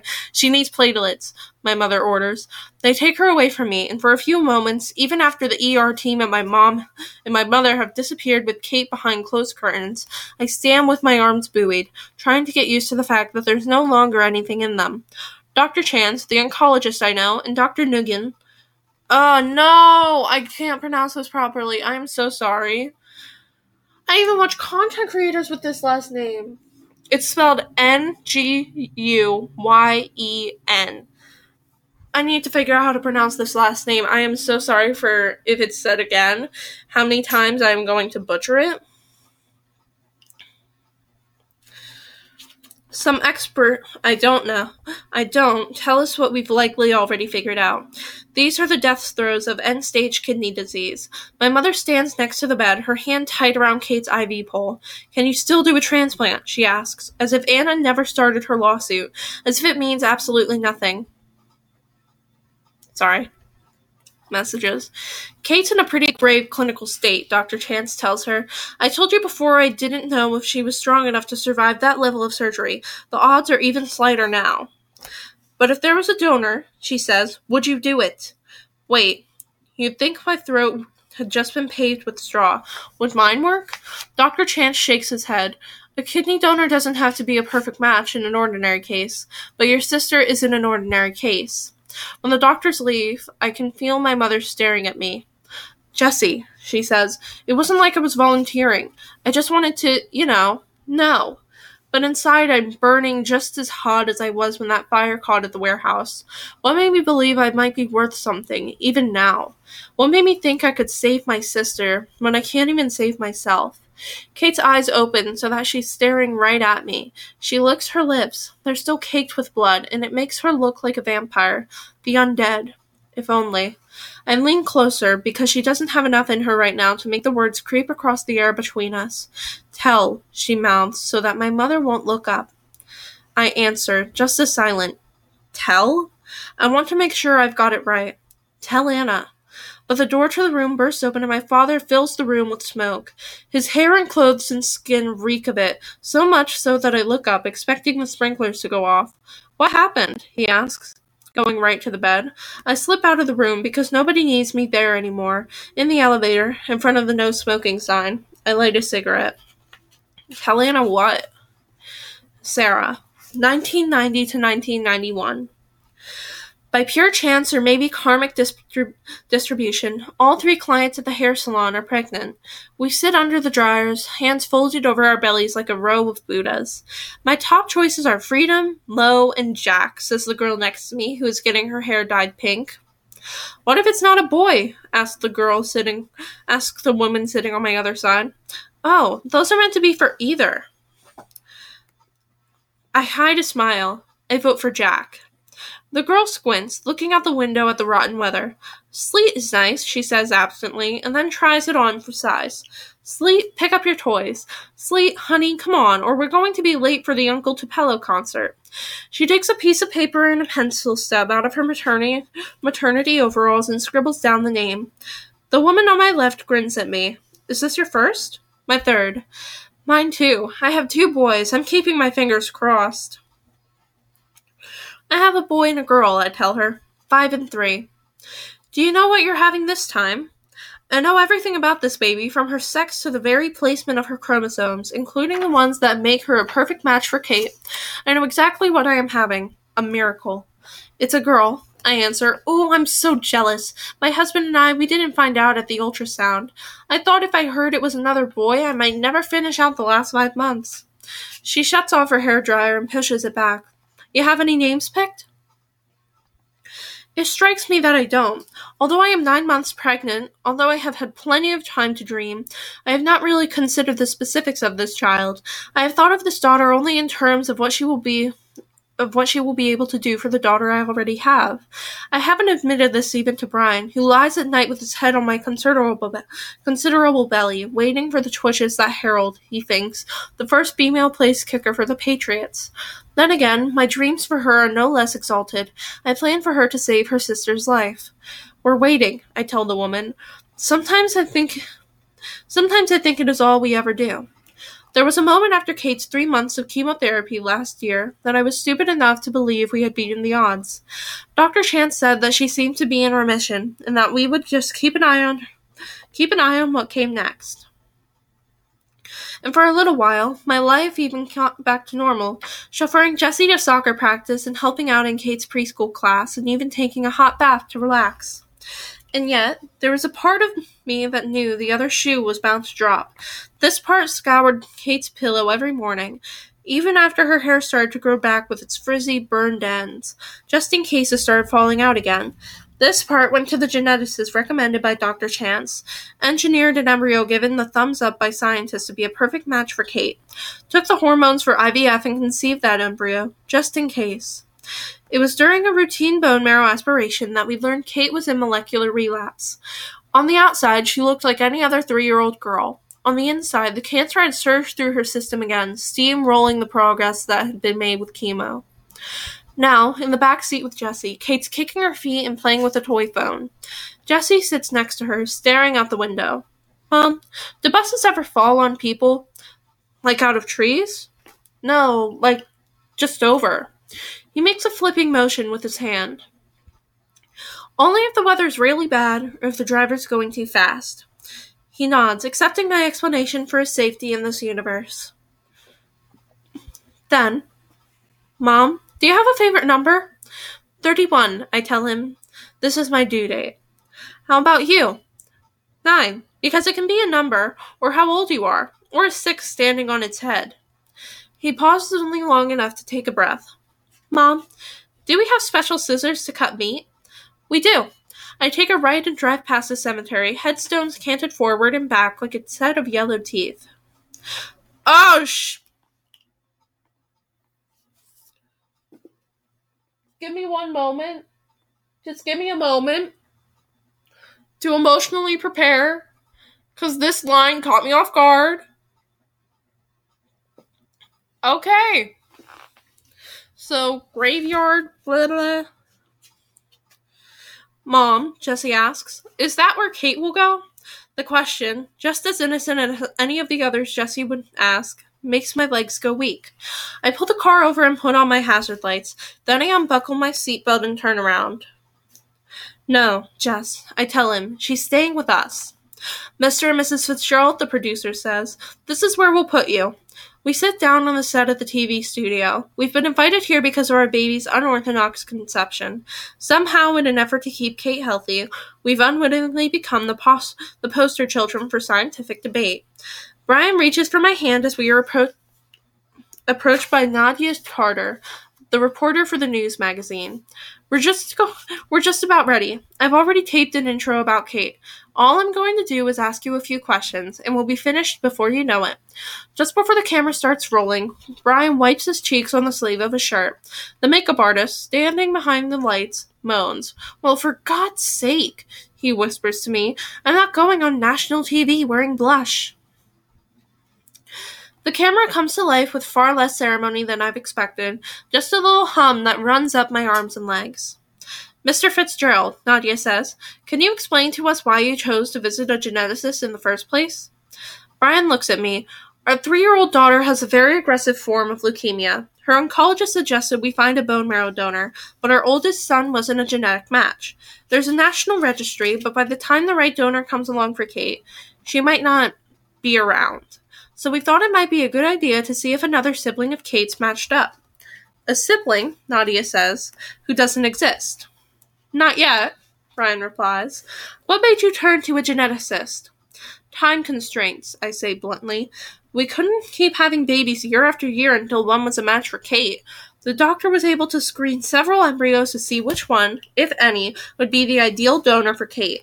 We were lucky enough to have one out of four, and it was implanted through IVF. Nadia looks down at her notes. You've received hate mail, haven't you?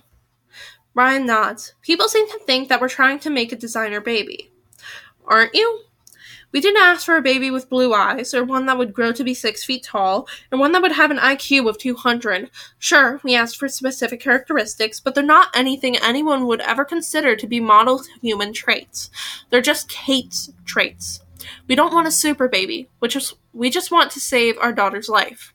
I squeeze Brian's hand. God, I love him. Mrs. Fitzgerald, what will you tell this baby when she grows up? Nadia asks. With any luck, I say, I'll be able to tell her to stop bugging her sister. I go into labor on New Year's Eve. The nurse taking care of me tries to distract me from my contractions by talking about the signs of the sun. This one, she's gonna be a Capricorn, Imelda says as she rubs my shoulders. Is that good? Oh, Capricorns, they get the job done. Inhale, exhale. Good to know, I tell her. There are two other babies being born. One woman, Imelda says, has her legs crossed. She's trying to make it to 1991. The New Year's baby is entitled to packs of free diapers and a $100 savings bond from Citizens Bank for that distant college education. When Imelda goes out to, to the nurse's desk, leaving us alone, Brian reaches for my hand. You okay? Oh my god, that voice crack, ignore me. I grimace my way through another contraction. I'd be better if this was over. He smiles at me. To a paramedic slash firefighter, a routine hospital delivery is something to shrug at. If my water had broken during a train wreck, or if I was laboring in the back of a taxi. I know what you're thinking, he interrupts, although I haven't said a word out loud. And you're wrong. He lifts my hand, kisses the knuckles. Suddenly, an anchor unspools inside me. The chain, thick as a fist, twists in my abdomen. Brian, I gasp. Get the doctor. My OB comes in and holds his hand between my legs. He glances up at the clock. If you can hold on for a minute, hold on a minute. This kid's gonna be born famous. I, he says, but I take my head. Get it out, I tell him. Now. The doctor looks at Brian. Tax deduction? He guesses. I am thinking of saving, but it has nothing to do with the IRS. The baby's head slips through the seal of my skin. The doctor's hand holds her, slides that gorgeous cord free of her neck, delivers her shoulder by shoulder. I struggle to my elbows to watch what is going on below. The umbilical cord, I remind him. Be careful. He cuts it. Beautiful blood and hurries it out of the room to a place where it will be cryogen- cryogenically preserved until Kate is ready for it. Day zero of Kate's pre-transplant regimen starts the morning after Anna is born. I come down from the maternity ward and meet Kate in radiology. We're both wearing yellow isolation gowns, and this makes her laugh. Mom, she says, we laugh. We match, Jesus Christ. She has been given a pediatric cocktail for sedation, and under any other circumstance, this would be funny. Kate can't find her own feet. Every time she stands up, she, she collapses. It strikes me that this is how Kate will look when she gets drunk on peach schnapps for the first time in high school or college, and that I quickly remind myself that Kate might never be that old. When the therapist comes to take her into the RT suite, Kate latches onto my leg. Honey, Brian says, it's gonna be fine. She shakes her head and burrows closer. When I crouch down, she throws herself into my arms. I won't take my eyes off you, I promise. I promise. The room is large with jungle murals painted on the walls. The linear acceleration accelerators are built into the ceiling and a pit below the treatment table and a pit below the tr- treatment table, which is little more than a canvas cot covered with a sheet. The radiation therapist places places thick lead pieces shaped like beans onto. Sorry, I have an itch. Onto Kate's chest and tells her not to move. She promises that when it's all over, Kate can have a sticker. I stare at Kate through the protective glass wall. Gamma rays, leuke- leukemia, parenthood. It is the things you cannot see coming that are strong enough to kill you. There is a Murphy's Law to oncology, one which is not written anywhere but held in widespread belief. If you don't get sick, you won't get well. Therefore, if your chemo makes you violently ill, if radiation sears your skin, it's all good. On the other hand, if you sail through therapy quickly with only negligible nausea or pain, chances are the drugs have somehow been excreted by your body and aren't doing their job. By this criterion, Kate should surely be cured by now. Unlike last year's chemo, this course of treatment has taken a little girl who didn't even have a runny nose and has turned her into a physical wreck. Three days of radiation has caused constant diarrhea and put her back into a diaper. At first, this embarrassed her. Now she is so sick she doesn't care. The following five days of chemo have lined her throat with mucus, which keeps her clutching at a suction tube as if it is a life preserver. When she is awake, all she does is cry. Since day six, when Kate's white blood cell and neutrophil counts began to plummet, she has been in reverse isolation. Any germ in the world might kill her now. For this reason, the world is made to keep its distance. Visitors to her room are restricted, and those who are allowed in look like spacemen, gowned and masked. Kay has to read picture books while wearing rubber gloves. No plants or flowers are permitted because they carry bacteria that could kill her. Any toy given to her must be scrubbed down with an antiseptic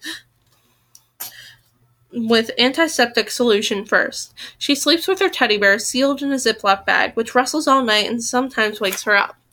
Brian and I sit outside the ant the anteroom, waiting. While Kate sleeps, I practice giving injections to an orange. After the transplant, Kate will need growth factor shots, and the chore will fall to me. I prick the syringe under the thick skin of the fruit until I feel the soft give of tissue underneath. The drug I will be giving is a sub subcutaneous is subcutaneous, injected un- just under the skin. I need to make sure the angle is right and that I am giving the proper amount of pressure. The speed with which you push the needle down can cause more or less pain. The orange, of course, doesn't cry when I make a mistake. The nurses still tell me that injecting Kate won't feel much different. Brian picks up a second orange and begins to peel it. Put that down! I'm hungry. He nods at the fruit in my hand. And you've already got a patient. For all you know, that was someone else's. God knows what it's doped up with. Suddenly, Dr. Chance turns the corner and approaches us. Donna, an oncology nurse, walks behind him, brandishing an IV filled with crimson liquid. Drum roll, she says. I put down my orange, folded them into the anteroom, and suit up so that I can come within ten feet of my daughter. With minutes, Within minutes, Donna attaches the bag to a pole and connects the drip to Kate's central line. It is so anticlimactic that Kate doesn't even wake up. I stand on one side as Brian goes to the other. I hold my breath. I stare down at Kate's hips, the iliac crest, where, where bone marrow is made. Through some miracle, these stem cells of Anna's will go in, will go into Kate's bloodstream in her in her chest, but will find their way to the right spot. Well, Dr. Chance says, and we all watch the cord blood slowly slide through the tubing. A crazy straw of possibility. Uh, I honestly don't know who this is. It's Julia?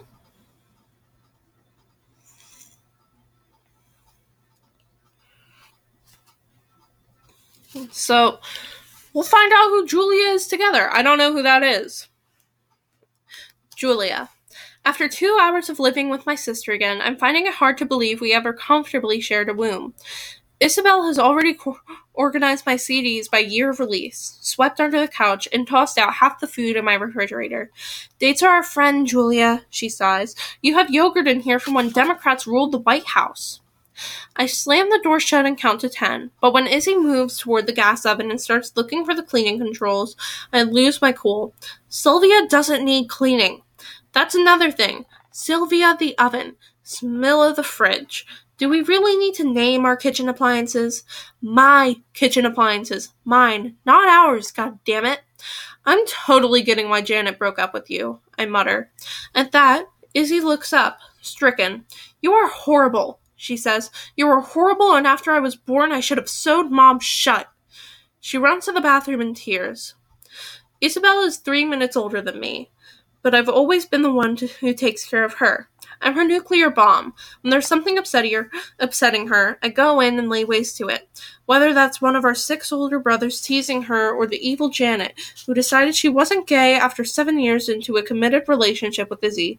Growing up, Izzy was the goody two shoes, and I was the one who came up fighting, swinging my fists or shaving my head to get a rise out of her, our parents, or wearing combat boots with my high school uniform.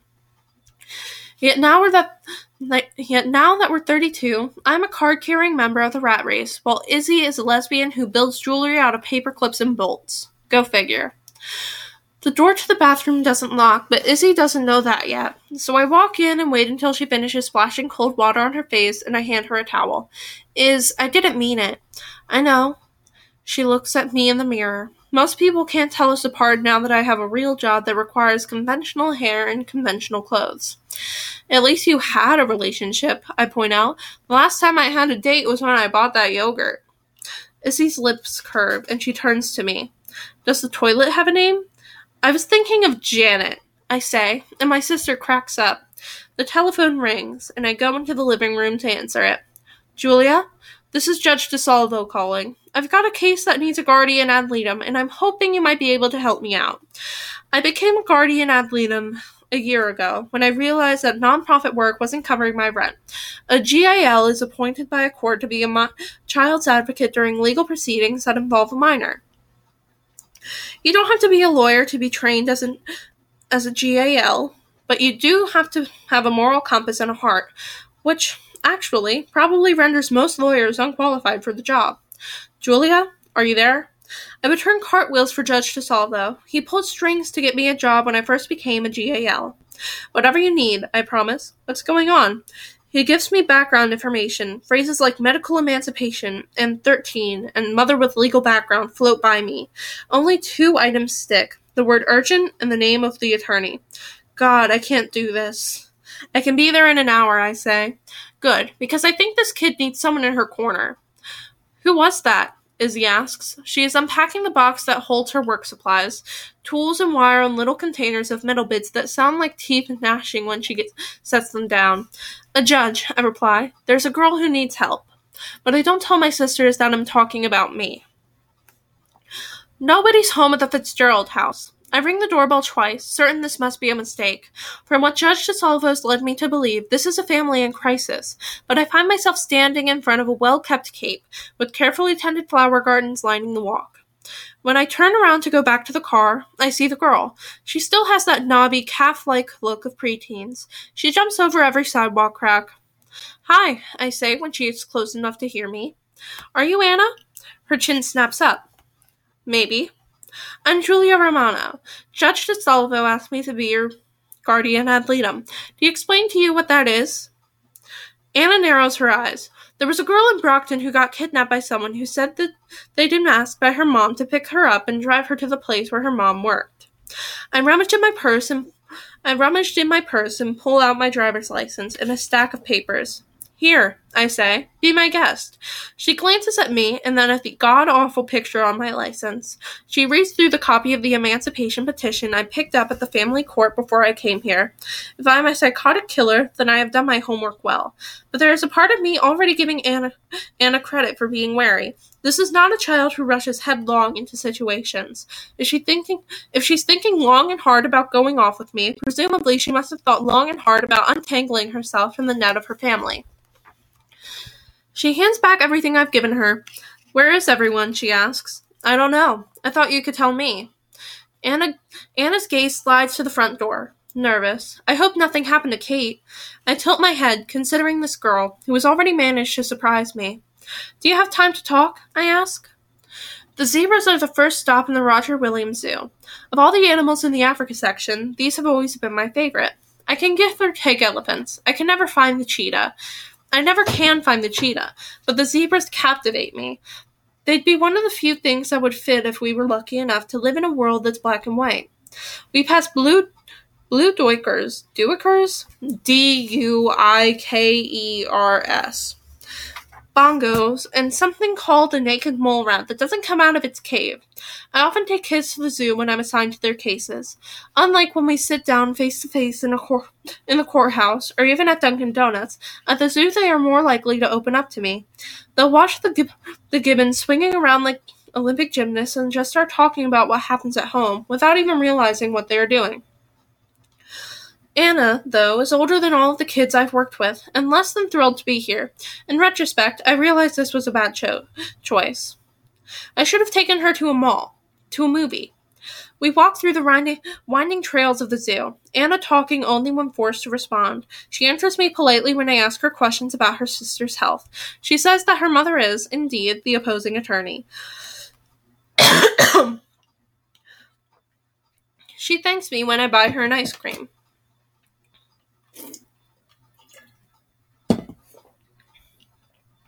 Tell me what you like to do, I say, for fun.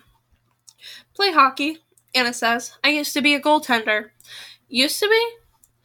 The older you get, the less the coach forgives you if you miss a game. She shrugs. I don't like letting a whole team down.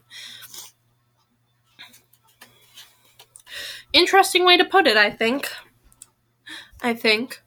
Do your friends still play hockey? Friends? She shakes her head. You can't really have anyone over to your house when your sister needs to be resting. You don't get invited back for sleepovers when your mom comes to pick you up at 2 in the morning to go to the hospital. It's probably been a while since you've been in middle school, but most people think freakhood is contagious. So who do you talk to? She looks at me. Kate, she says. Then she asks if I have a cell phone. I take one out of my pocketbook and watch her dial the hospital's number by heart. I'm looking for a patient, Anna says to the operator. Kate Fitzgerald? She glances up at me. Thanks anyway. Punching the button, she hands the phone back to me. Kate isn't registered. That's good, right? It could just mean that the paperwork has, hasn't caught up to the operator yet. Sometimes it takes a few hours. I lean against a railing near the elephants. You seem pretty worried about your sister right now, I point out. Are you sure you're ready to face what's going to happen if you stop being a donor? I know what's going to happen, Anna's voice is, is low. I never said I liked it. She raises her face to mine, challenging me to find fault with her. For a minute, I look at her. What would I do if I found out that Izzy needed a kidney, or part of my liver, or marrow? The answer isn't even questionable. I would ask how quickly we could go to the hospital and have it done. But then, it would have been my choice, my decision.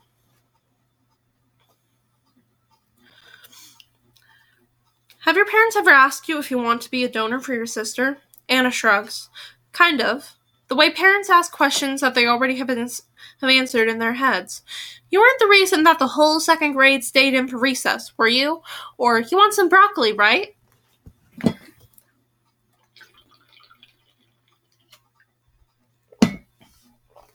It's dying again. Gonna pause, gonna pause. Ooh, I paused for that horrendous cough. Good job, me. Did you ever tell your parents that you were uncomfortable with the choice they'd made for you? Anna pushes away from the elephants and begins to trudge up the hill. I might have complained a couple of times, but they're Kate's parents too. Small tumblers in this puzzle begin to hitch for me. Traditionally, parents make decisions for a child because presumably they are looking out for his or her best interests. But if, but if they are blinded, instead, by the best interests of another one of their children, the system breaks down. And somewhere underneath all the rubble are casualties like Anna. The question is, did she instigate this lawsuit because she truly feels that she can make better choices about her own medical care than her parents can? Care than her parents can, or because she wants her parents to hear her for once when she cries. We wind up in front of the polar bears, Trixie and Norden. For the first time since we've gotten here, Anna's face lights up. She watches Kobe, Trixie's cub, the newest addition to the zoo. He swats at his mother as she lies on the rocks, trying to get her to play. The last time there was a polar bear baby, Anna says, they gave it to another zoo. She is right. Memories of the articles in the Projo swim of the in the Projo swim into my mind. It was a big public relations move for Rhode Island. Do you think he wonders what he did to get himself sent away?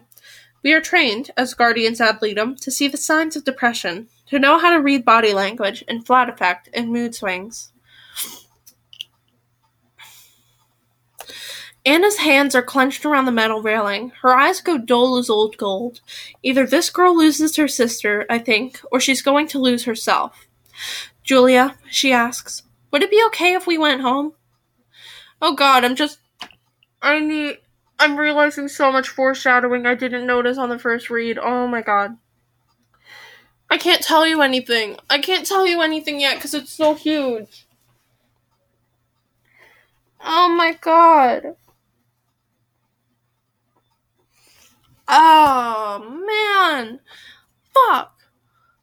I can say the fuck word now. I can say the fuck word now because it said it in the book and rules are broken.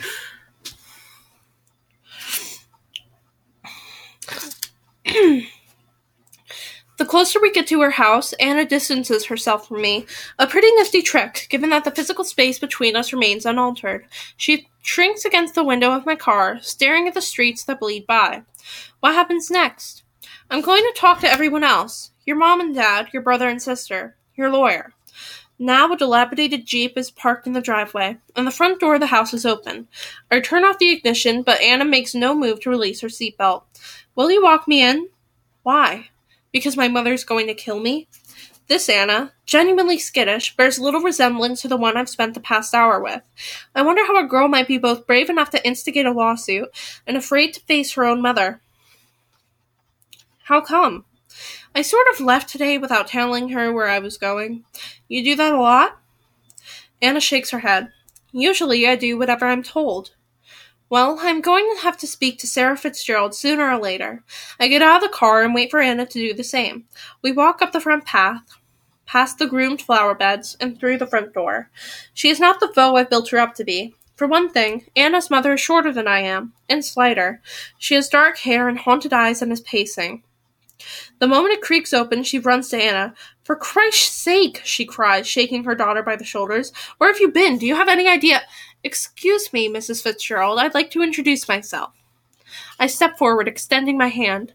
I'm Julia Romano the guardian ad litem appointed by the court. She slides her arm around Anna, a stiff show of her tenderness.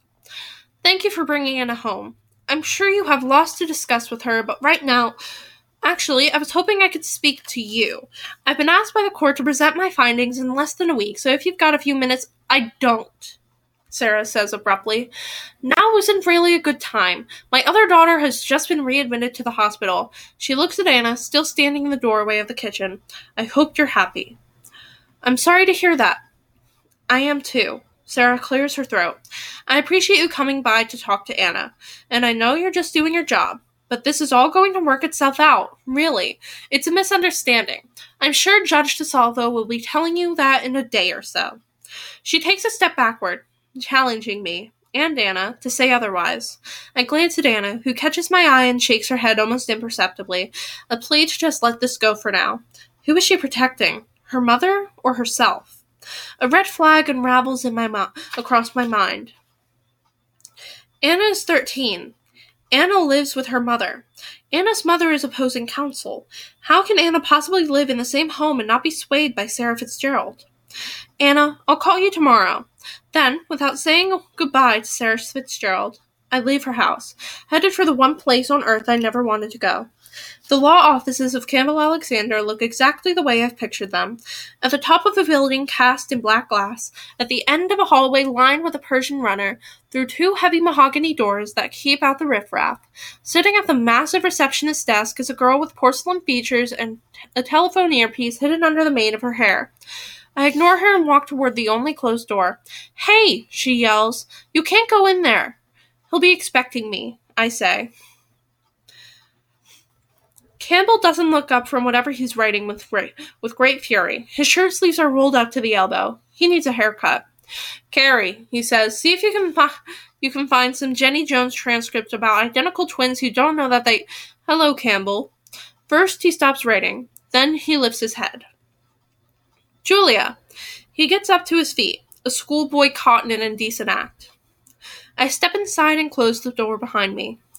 I'm the guardian ad litem for, to Anna Fitzgerald's case. A dog that I haven't noticed till now takes its place by Campbell's side. I'd heard that you went to law school, Harvard, on full scholarship. Providence is a pretty tight place. I kept expecting.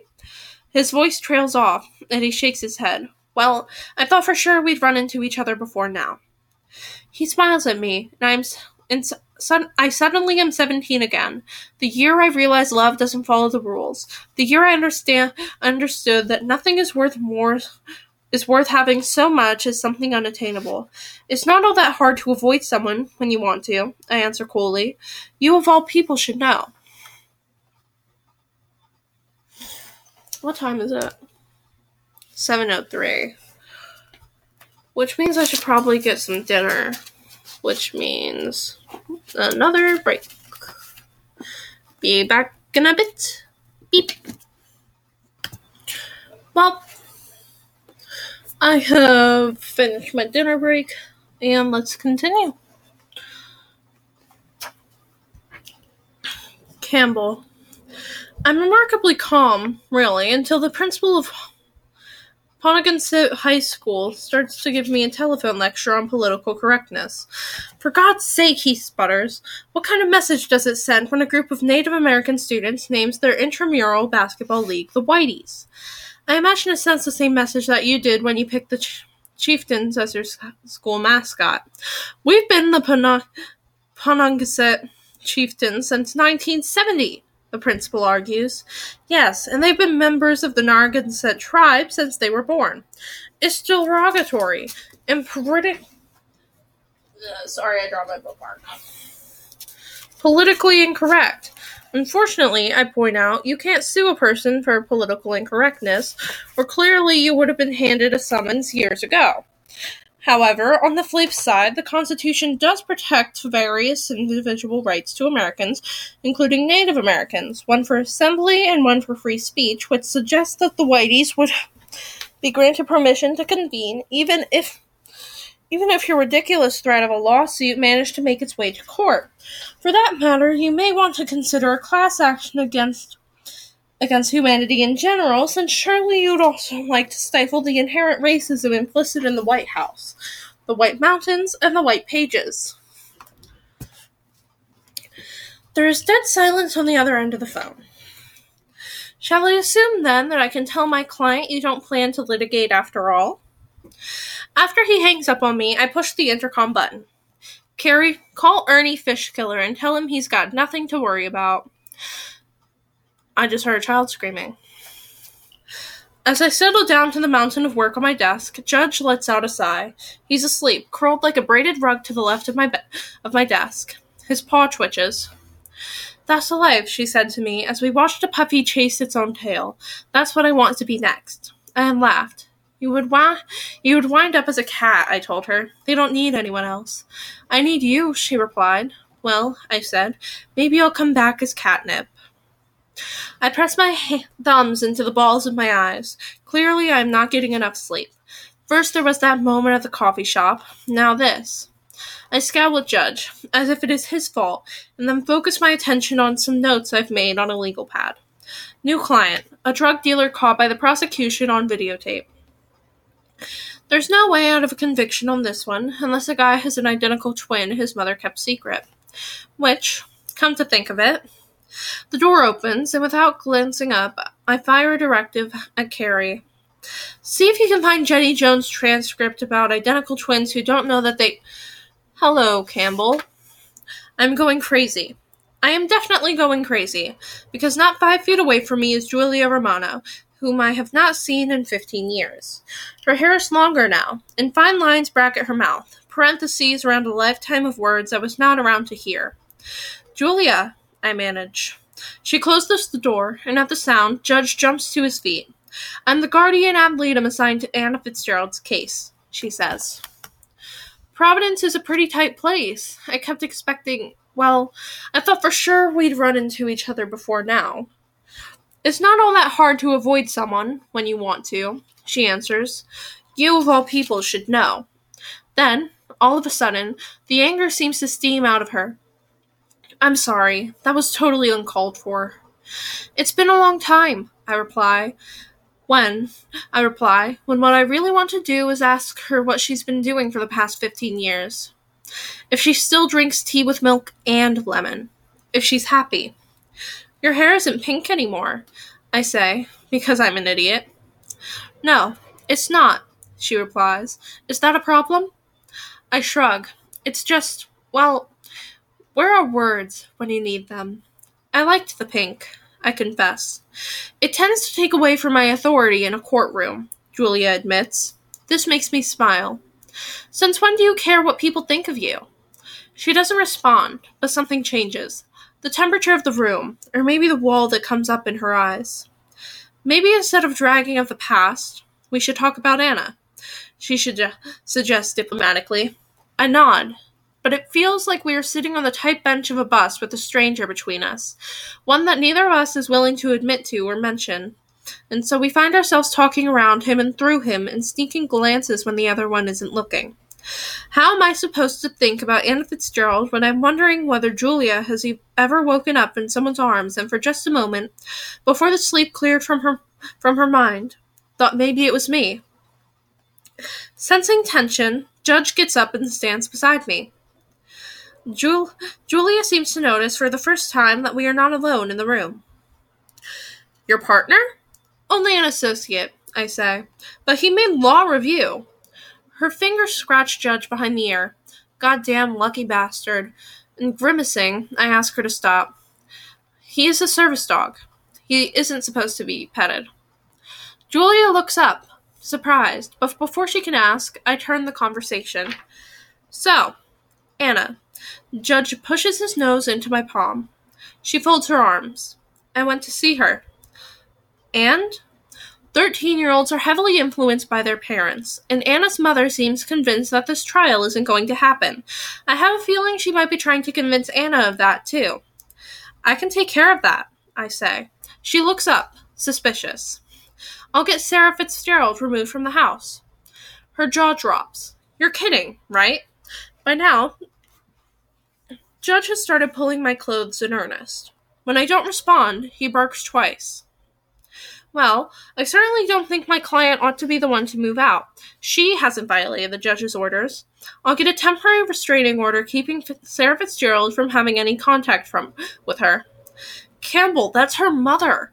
This week, she's opposing counsel, and if she's prejudicing my client in any way, she needs to be ordered not to do so. Your client has a name and an age and a world that's falling apart. The last thing she needs is more instability in her life. Have you even bothered to get to know her? Of course I have. I lie, as Judge begins to whine at my feet. Julia glances down at him. Is something wrong with your dog? He's fine. Look, my job is to protect Anna's legal rights and win the case, and that's exactly what I'm going to do. Of course you are. Not necessarily because it's in Anna's best interests, but because it's in yours. How ironic is it that a kid who wants to stop being used for another person's benefit winds up picking your name out of the yellow pages? You don't know anything about me, I say, my jaw tightening. So much for not. Well, whose fault is that? So much for not bringing up the past. A shudder runs the length of me, and I grab Judge by the collar. Excuse me, I say, and I walk out out the office door, leaving Julia for the second time in my life. When you get right down to it, the Wheeler School was a factory, pumping out debutantes and future investment bankers. We all looked alike and talked alike. To us, summer was a verb. There were students, of course, who broke that mold, like the scholarship kids, who wore their collars up and learned to row, never realizing that all along we were well aware they weren't one of us. They were th- there were the stars, like Tommy Boudreau. Oh, that was the shittiest French accent. I'm so sorry. I'm not even gonna try with accent. Boudreau. I'm just gonna speak American. America. Just kidding. I hate America. America sucks. He was drafted by the Detroit Red Wings in his junior year. What? Okay, then. I'm not going down right now because I'm in the middle of something. Shit. My mom texted me. Don't worry about it. I say as if you care. Who was drafted by the Detroit Red Wings in his junior year, or the head cases, who tried to slit their wrists or mix wrists or mix booze and Valium and then left campus just as silently as they had once wandered around it. I was a sixth former the year that Julia Romano came to Wheeler. She wore army boots and a cheap trick t shirt under her school blazer. She was able to memorize entire sonnets without breaking a sweat. During free periods, while the rest of us were coughing smokes behind the headmaster's back, she climbed the stairs to the ceiling of the gymnasium and sat with her back against a heating duct, reading books by Henry Miller and Nietzsche. I don't know how to pronounce that, so I'm going to spell it. N I E T Z S C H E. Unlike the other girls in school, with their smooth waterfalls of yellow hair caught up in a headband like ribbon candy, hers was an absolute tornado of black curls, and she never wore makeup, just those sharp features, take it or leave it. She had the thinnest thinnest hoop I'd ever seen, a silver filament through her left eyebrow. She smelled like fresh dough rising. There were rumors about her that she'd been booted out of a girls' reform school, that she was some whiz kid with a perfect PSAT score, that she was two years younger than everyone else in our grade, that she had a tattoo. Nobody quite knew what to make of her. They called her Freak because she wasn't one of us. One day, Julia Romano arrived at school with short pink hair. We all assumed she'd be suspended, but it turned out that in the litany of rules about what one had to wear at Wheeler, coiffure was one spe- conspicuously absent. It made me wonder why there wasn't a single guy in the school with dreadlocks, and I realized it wasn't because we couldn't stand out, it's because we didn't want to. At lunch that day, she passed the table where I was sitting with a bunch of guys on the sailing team and some of their girlfriends. Hey, one girl said. Did it hurt? Julia slowed down. Did what hurt? Falling into the candy, the cotton candy machine? She didn't even blink. Sorry, I can't afford to get my hair done at Wash, Cotton Blow Jobs or Us. Then she walked off to the corner of the cafeteria where she always ate by herself, playing solitaire with a deck of card that, cards that had pictures of patron saints on the back. Shit, one of my friends said. That's one girl I wouldn't mess with. I laughed, because everyone else did. But I also watched her sit down, push the tray of food away from her, and begin to lay and begin to lay out her cards. I wondered what it would be like to not give a damn about what people thought of you. One afternoon, I went AWOL from the sailing team where I was where I was captain, and followed her. I made sure to stay far enough behind that she wouldn't realize I was there. She headed down Blackstone Boulevard turned into Swan Point Cemetery, and climbed to the highest point. She opened her knapsack, took out her textbooks and binder, and spread herself in front of a grave. You might as well come out, she said then, and I nearly swallowed my tongue, expecting a ghost, until I realized she was talking to me. If you pay an extra quarter, you can even stare up close. I stepped out I stepped out from behind a big oak, my hands dug into my pockets. Now that I was there, I had no idea why I had come. I nodded toward the grave. That a relative? She looked over her shoulder. Yeah, my grandma had the seat right next to him on the Mayflower. She stared at me, all right angles and edges. Don't you have some cricket match to go to? Polo, I said, breaking a smile. I'm just waiting for my horse to get here. She didn't get the joke, or maybe she didn't find it funny. What do you want? I couldn't admit that I was following her. Help, I said. Homework. In truth, I had not looked over our English assignment. I grabbed a paper on top of her binder and read aloud You come across a horrible four car accident. There are people moaning in pain and bodies strewn all over the place. Do you have an obligation to stop? Why should I help? She said. Well, legally, you shouldn't. If you pull someone out and hurt them more, you could get sued. I meant, why should I help you? The paper floated to the ground. You don't think very much of me, do you? I don't think about any of you. Period. You're a bunch of superficial idiots who wouldn't be caught dead with someone who's different from you. Isn't that what you're doing, too? She stared at me for a long second. Then she started stuffing her backpack. You've got a trust fund, right? If you need help, go pay a tutor. I put my foot down on top of a textbook. Would you do it? Tutor you. Tutor you? No way. Stop. At the car accident. Her hands quieted. Yeah, because even if the law says that no one is responsible for anybody else, for anyone else, helping someone who needs it is the right thing to do. I sat down beside her, close enough that the skin of her arm hummed, hummed, close enough that the skin of her arm hummed right next to mine. You really believe that? She looked down at her lap. Yeah. Then how? I asked. Can you walk away from me? Afterward, I wiped my face with paper towels from the dispenser and fixed my tie. Judge pads in tight circles behind, beside me, the way he always does. You did good, I tell him, patting the thick ruff of his neck. When I get back into my office, Julia is gone. Kerri sits at the computer in a rare moment of productivity, typing. She said that if you needed her, you could damn well come find her. Her words not mine. And she asked for all the medical records. Kerri glances over her shoulders at me. You look like shit. Thanks. An orange Post-it on her desk catches my attention. Is this where she Is this where she wants the records sent? Yeah. I slip the address into my pocket. I'll take care of it, I say. A week later, in front of the same grave, I unlace Julia Romano's combat boots.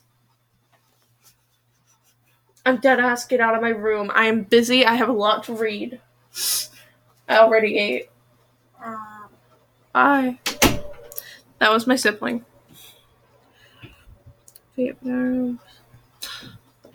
A week later, in front of the same grave, I unlaced Julia Romano's combat boots. I peeled away her camouflage jacket. Her feet were narrow and as pink as the inside of a tulip. Her collarbone was a mystery. Sorry, thought I heard someone. I knew you were beautiful under there, I said, and this was the first spot on her that I kissed. The Fitzgeralds live in Upper Darby, in a house that could belong to any typical American family. Two car garage, aluminum siding, Tot Finder stickers in the windows for the fire department. By the time I get there, the sun is setting behind the roofline. The whole drive over, I've tried to convince myself that what Julia said has absolutely no bearing on why I've decided to visit my client that I was always planning to take this little detour before I headed home for the night. But the truth is, in all the years I've been practicing, this is the first time I've paid a house call. Anna opens the door when I ring the bell. What are you doing here? Checking up on you? Does that cost extra? No, I say dryly. It's part of a special program I'm doing this month. Oh, she crosses her arms. Have you talked to my mother? I'm trying my best not to. I assume she's not home? Anna shakes her head. We're dying again, oh no.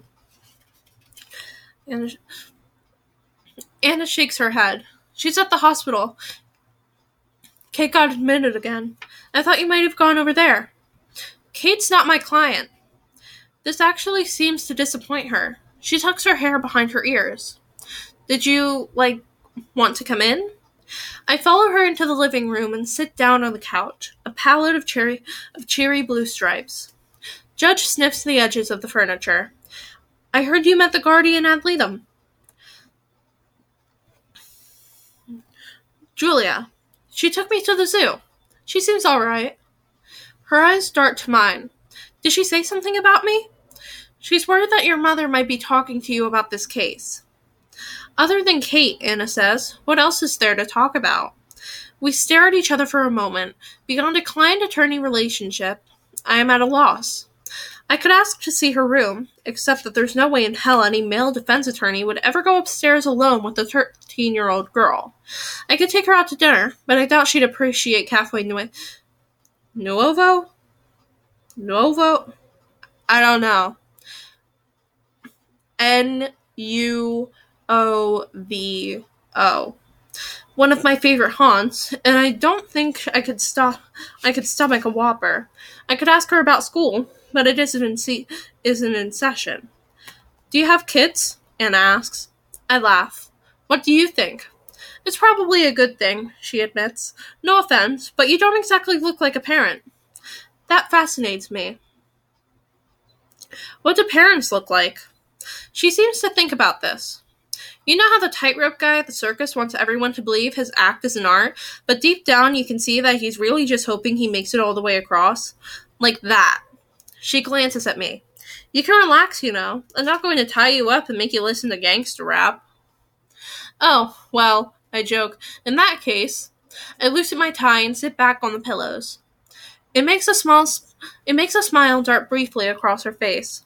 You don't have to pretend to be my friend or anything. I don't want to pretend. I run my hand through my hair. The thing is, this is new to me. What is? I gesture around the living room, visiting a client, shooting the breeze, not leaving a case at, case at the office at the end of the day. Well, this is new to me, too. Hang on, hang on, gotta fix that pacing. Well, this is new to me, too. Anna confesses. What is? She twists a strand of hair around her pinky. Hoping, she says. The part of town where Julia's apartment is located is an upscale area with a reputation for divorced bachelors, a point that irritates me the whole time I am trying to find a parking lot. Then the doorman takes one look at Judge and bars my path. No dogs allowed, he says. Sorry. This is a service dog.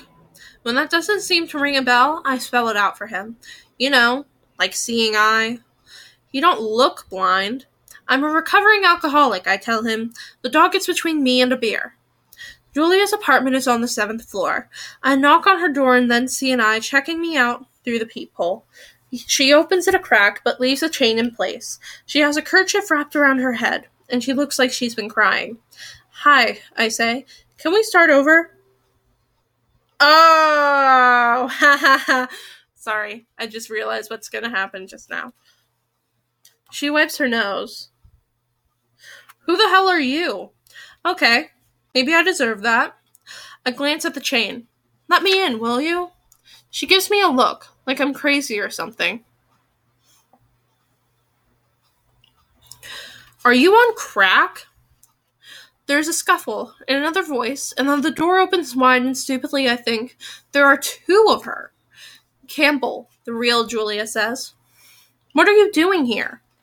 I hold up the medical records, still getting over the shock. How the hell is it that she never man- managed to mention that entire year at Wheeler having a twin?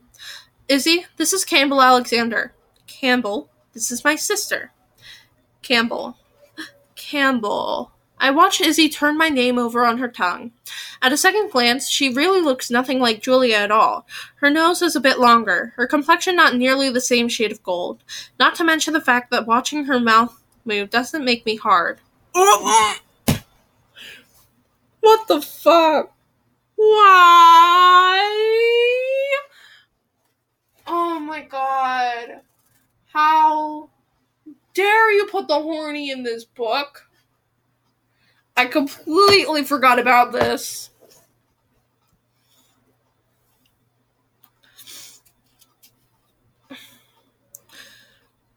Ugh.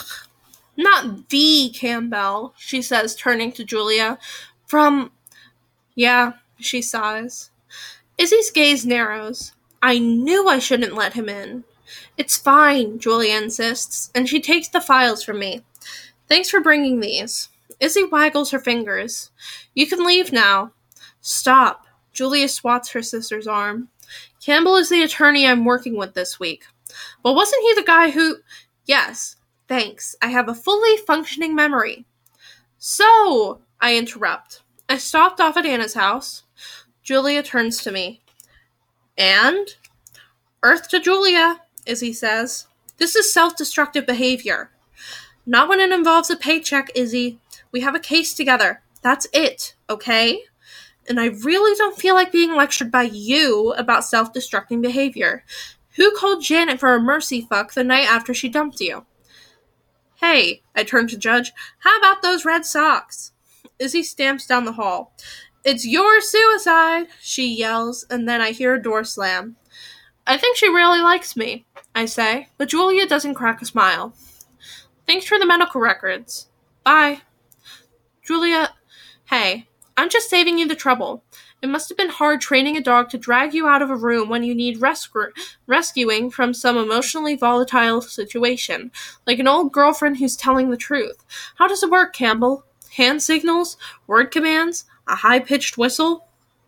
I look wistfully down the down the empty hallway. Can I have Izzy back instead? Julia tries to push me out the door. All right, I'm sorry. I didn't mean to cut you off today in the office, but it was an emergency. She stares at me. What did you save the dogs for? I didn't. When she turns, Judge and I follow her deeper into the apartment, closing the door behind us. So I went to see Anna Fitzgerald. You were right. Before I took out a restraining order against her mother, I needed to talk to her. And?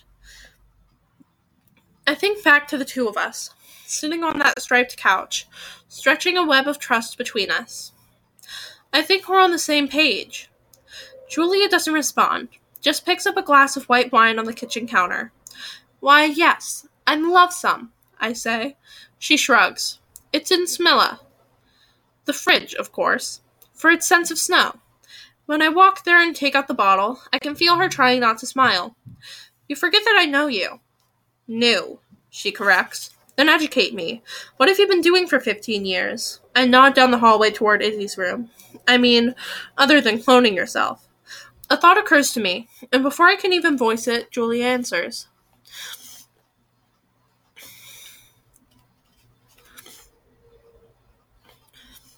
My brothers all became builders and chefs and plumbers. My parents wanted their girls to go to college and figured attending Wheeler senior senior year might stack the odds. I had good enough grades to get a partial scholarship there. Izzy didn't. My parents could only afford to send one of us to private school. Did she go to college? RISD, Julia says. She's a jewelry designer. A hostile jewelry designer. Having your heart broken can do that. Our eyes meet, and Julia realizes what she said. She just moved in today. My eyes canvassed the apartment, looking for a hockey stick, a Sports Illustrated magazine, a La-Z-Boy chair, anything telltale and male. Is it hard getting used to a roommate? I was living alone before, Campbell, if that's what you're asking. She looks at me over the edge of her wine glass. How about how about you? I have six wives, fifteen children, and an assortment of sheep. Her lips curve. People like you always make me feel like I'm underachieving. Oh, yeah, you're a real waste of space on the planet. Harvard undergrad, Harvard Law, a bleeding heart guardian ad litem. How do you know where I went to law school? Judge DeSalvo. I lie, and she buys it. I wonder if Julia feels like it has been moments, not years, since we've been together. If sitting at this counter with me feels as effortless for her as it does for me. It's like picking up an unfamiliar piece of sheet music and starting to stumble through it, only to realize it is a melody you'd once learned by heart, one you can play without even trying. I didn't think you'd become a guardian ad litem, I admit. Neither did I. Julia smiles. I still have moments where I fantasize about standing on a soapbox in Boston Common, railing against the patriarchal society. Unfortunately, you can't pay a landlord in dogma. She glances at me. Of course, I also mistakenly believed you'd be President of the United States by now. I inhaled, I confess, had to set my sights a little lower. And you? Well, actually, I figured you'd be living in the suburbs, doing the soccer mom things with a bunch of kids and some lucky guy. Julia shakes her head. I think you're confusing me with Muffy or Bitsy or Toto or whatever the hell the names of the girls in Wheeler were. No, I just thought that then I might be the guy. There is a thick, vicious silence. Viscous. Silence. You didn't want to be that guy, Julia says finally. You made that pretty clear. That's not true, I want to argue, but how else would it look to her when afterward I wanted nothing else I wanted nothing to do with her. When afterward I acted just like everyone else. Do you remember I begin. I remember everything, Campbell, she interrupts. If I didn't, this wouldn't be so hard. My pulse jumps so high that Judge gets to his feet and pushes his snout into my hip, alarmed. I had believed back then that nothing could hurt Julia, who seemed to be so free, I had hoped that I could be as lucky. I was mistaken on both counts. Oh, shoot.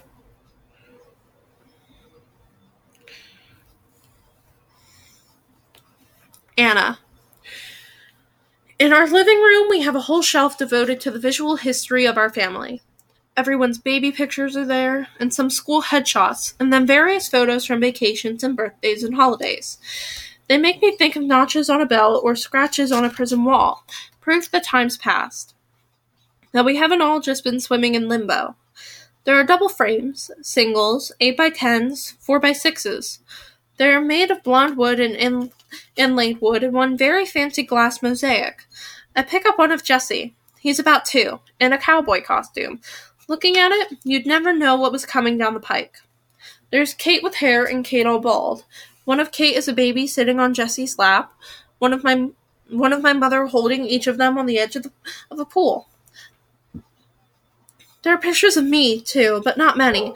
I go from infant to t- to about ten years old in one fell sl- swoop. Maybe it's because I was the third child, and they were sick and tired of keeping a catalog of life. Maybe it's because they forgot. It's nobody's fault, and it's not a big deal but it's a little depressing all the same. A photo says you were happy, and I wanted to catch that. A photo says you were so important to me that I put down everything else to come watch. My father calls at 11 o'clock to ask if I want him to come get me. Mom's going to stay at the hospital, he explains, but if you don't want to be alone in the house, you can sleep at the station. No, it's okay, I tell him. I can always get Jesse if I need something. Right, my father says. Jesse. We both pretend that this is a reliable backup plan. How's Kate? I ask. Still pretty out of it. They've got her drugged up. I hear him drag in a breath. You know, Anna, he begins, but then there is a shrill bell in the background. Honey, I've got to go. He leaves me with an earful of dead air. For a second, I just hold the phone, picturing my dad stepping into his boots and pulling up the puddle of pants by their suspenders. I am I imagine the door of the station yawning like Aladdin's cave, and the engine screaming out. My father in the front passenger seat. Every time he goes to work, he has to put out fires. It's just the encouragement I need. Grabbing a sweater, I leave the house and head for the garage. There was this kid in my school, Jimmy Stredbow, who used to be a total loser. He got zits on top of his zits. He had a pet rat named Orphan Annie, and once in science class he puked into the fish tank. No one ever talked to him, in, in case Dorkhood was contagious. But then one summer he was diagnosed with MS. After that, no one was mean to Jimmy anymore. If you passed him in the hall, he smiled. If he sat next to you at the lunch table, you nodded hello. It was as if being a walking tragedy canceled out ever having been a geek. From the moment I was born, I have been the girl with the sick sister. All my life, bank tellers have given me extra lollipops. Principals have known me by name. No one is ever outright mean to me. It makes me wonder how I'd be treated if I were like everyone else. Maybe I'm a pretty rotten person. Not that anyone would have, would ever have the guts to tell me this to my face. Maybe everyone thinks I'm rude or ugly or stupid. They have to be nice because it could be the circumstances of my life that make me that way. It makes me wonder if what I'm doing now is just my true nature. The headlights of another car bounce off the rearview mirror, lighting up like green goggles around Jesse's eyes. He drives with one wrist on the wheel. Lazy. He needs a haircut, in a big way. Your car smells like smoke, I say. Yeah, but it covers the aroma of spilled whiskey. His teeth flash in the dark. Why? Is it bothering you? Kind of. Jesse reaches across my body to the glove compartment. He takes out a of, pack of Merits and a Zippo. lights up, and blows smoke in my direction. Sorry, he says, though he isn't. Can I have one? One what? A cigarette. They're so white they seem to glow. You want a cigarette. Jesse cracks up. I'm not joking, I say. Jesse raises one brow and then turns the wheel so sharply I think he might roll the Jeep. He wind, we wind up in a huff of road dust on the shoulder. Jesse turns on the interior lights and shakes the pack so that one cigarette shimmies out. It feels too delicate between my fingers, like the fine bone of a bird. I hold it the way I think a drama queen ought to, between the vice of my second and middle fingers. I put it up to my lips. You have to light it first. Jesse laughs, and he sparks up the Zippo. There's no freaking way I'm leaning into the flame. Chances are I'll set my hair on fire instead of the cigarette. You do it for me, I say. Nope. If you're gonna learn, you're gonna learn it all. He flicks the lighter again. I touch the cigarette to the burn, suck in the way suck in hard the way I've seen Jesse do. It makes my chest explode, and I cough so forcefully that for a minute I actually believe I can taste my lung at the base of my throat, pink and spongy. Jesse goes to pieces and plucks the cigarette out of my hand before I drop it. He takes two long drags and then tosses it out the out the window. Nice try, he says. My voice is a sandpit. It's like licking a barbecue. While I work on remembering how to breathe, Jesse pulls into the road again. What made you want to? I shrug. I figured as I might as well. If you'd like a checklist of depravity, I can make one up for you. When I don't reply, he glances over at me. Anna, he says, you're not doing the wrong thing. By now, he's pulled into the hospital parking lot. I'm not doing the right thing either, I point out. He turns off the ignition but doesn't make a, an attempt to leave the car. Have you thought about the dragon guarding the cave? I narrow my eyes. Speak English. Well, I'm guessing Mom's asleep about five feet away from Kate. Oh, shit. It is not that I think my mother would throw me out, but she sure certainly won't leave me alone with Kate. And right now, that's what I want more than anything. Jesse looks at me. Seeing Kate isn't going to make you feel better. There's really no way to explain why I need to know that she's okay, at least now, even though I have taken steps that will put an end to that. For once, though, someone seems to understand. Jesse stares out the window of the car. Leave it to me, he says. We were 11 and 14, and we were training for the Guinness Book of World Records. Surely there had never been two sisters who did simultaneous headstands for so long that their cheeks went hard as plums, and their, and their eyes saw nothing but red. Kate had the shape of a pixie, all noodle arms and legs, and when she bent to the ground and kicked up her feet, it looked as delicate as a spider walking a wall. Me, I sort of defied gravity with a thud. We balanced in silence for a few seconds. I wish my head was flatter, I said, as I felt my eyebrows scrunch down. Do you think there's a man who will come to the house to time us? Or do we just mail a t- or do we just mail a videotape? I guess they'll let us know. Kate folded her arms along the carpet. Do you think we'll be famous? We might get on the Today Show. They had that 11 year old kid who p- could play the piano with his feet. She thought for a second. Mom knew someone who got killed by a piano falling out a window. That's not true. Why would anyone push a piano out a window? It is true. You ask her. And they weren't taking it out, they were putting it in. She crossed her legs against the wall so that it looked like she was sitting upside she was just sitting upside down. Why do you th- what do you think is the best way to die? I don't want to talk about this, I said. Why? I'm dying. You're dying. When I frowned, she said, Well, you are. Then she grinned. I just happen to be more gifted at it than you are. This is a stupid conversation. Already, it was making my skin itch in places I knew I would never be able to scratch. Maybe an airplane crash, Kate mused. It would suck, you know, when you realize you were going down. But then it happens and you're just powder. How come how come people get vaporized but there's but they still manage to find clothes in trees and those black boxes? By now my head was starting to pound. Shut up, Kate. She crawled down the wall and sat up, flushed. There's just sleeping through it as you croak. But that's kind of boring.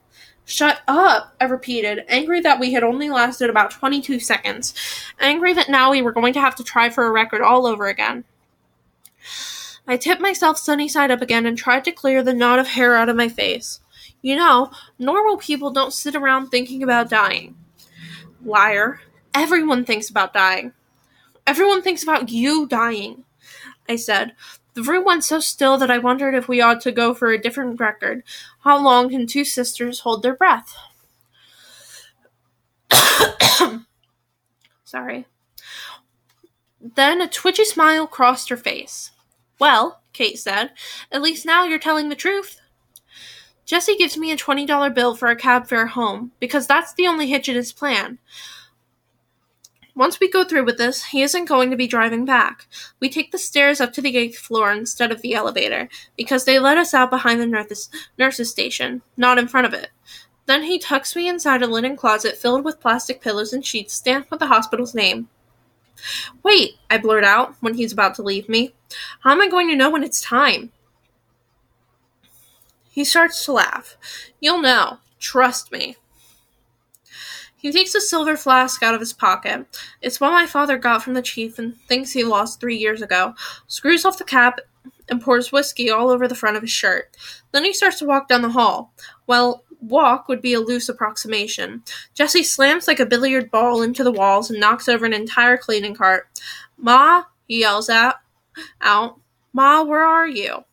He isn't drunk, but he sure as hell can do a great imitation.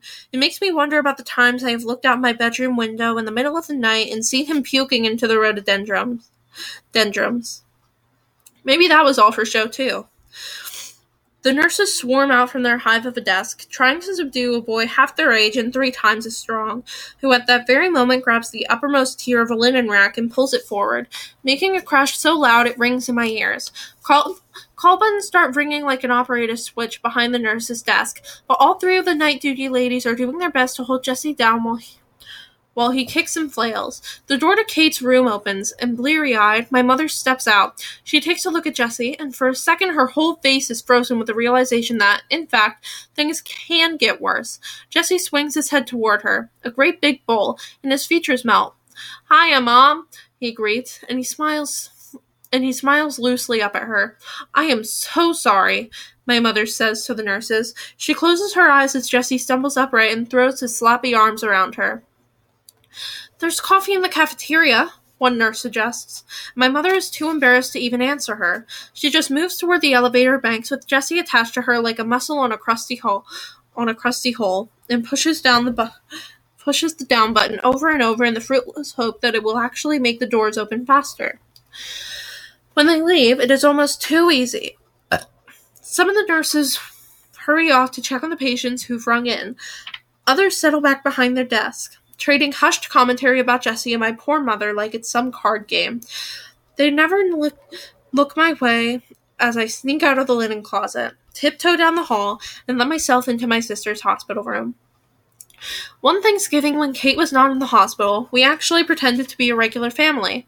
We watched the parade on TV, where a giant balloon fell prey to a freak wind and wound up wrapped around in, the, in that a New York City traffic light. We made our own gravy. My mother bought my mother brought the turkey's wishbone out to the table, and we fought over who would who would be granted the right to snap it. Kate and I were given the honors. Before I got a good grip, my mother leaned close and whispered into my ear. You know what to wish for. So I shut my eyes tight and thought hard of a permission for Kate, even though I had been planning to ask for a personal CD player, and got a nasty satisfaction out of the fact that I did not win the, t- the tug of war. After we ate, my father took us outside for a game of two on two touch football while my mother was washing the dishes. dishes. She came outside when Jesse and I had already scored twice. Tell me, she said, that I am hallucinating. She didn't have to say anything else. We'd all seen Kate tumble like an ordinary kid and wind up bleeding uncontrollably like a sick one. Aw, Sarah! My dad turned up the wattage of a smile. Kate's on my team. I won't let her get sacked. He swaggered over to my mother and kissed her so long and slow that my own cheek started to burn, because I was sure the neighbors would see. When he lifted his head, my mother's eyes were a color I'd never seen before and don't think I have ever seen again. Trust me, he said, and then he threw the football to Kate. What I remember about that day was the way the ground bit back when he sat on it, the first hint of winter. I remember being tackled by my father, who always braced himself into push ups so that I got none of the weight and all of his heat. I remember my mother cheering equally for both teams, and I remember the, throwing the ball back to Jesse, but Kate getting in the way, an expression of absolute shock on her face as it landed in the cradle of her arms, and Dad yelled her on to the touchdown. She sprinted and nearly had it, but then Jesse took a running leap and slammed her to the ground, crushing her underneath him. In that moment, everything stopped. Kate lay with her arms and legs splayed, unmoving. My father was there in a breath, shoving at Jesse. What the hell is the matter with you? I forgot! My mother. Where does it hurt? Can you sit up? But when Kate rolled over, she was smiling. It doesn't hurt. It feels great. My parents looked at each other. Neither of them stood like I did. Understood like I did, like Jesse did that no matter who you are, there is some part of you that always wishes you were someone else. And when for a millisecond you get that wish, it's a miracle. He forgot, Kate said to nobody, and she lay on her back, beaming up at the cold Hawkeye sun. Hospital rooms never get completely dark. There was always some glowing panel behind the bed in the case of a, catastrophe, a runway strip so that the nurses and doctors can find their way. I've seen Kate a hundred times in beds like this one. Although the tubes and wires change, she always looks smaller than I remember. I sit down as gently as I can. The veins on Kate's neck and chest are a road map, highways that don't go anywhere. I trick myself into believing that I can see those rogue leukemia cells moving like a rumor through her system. When she opens her eyes, I nearly fall off the bed. It's an exorcist moment.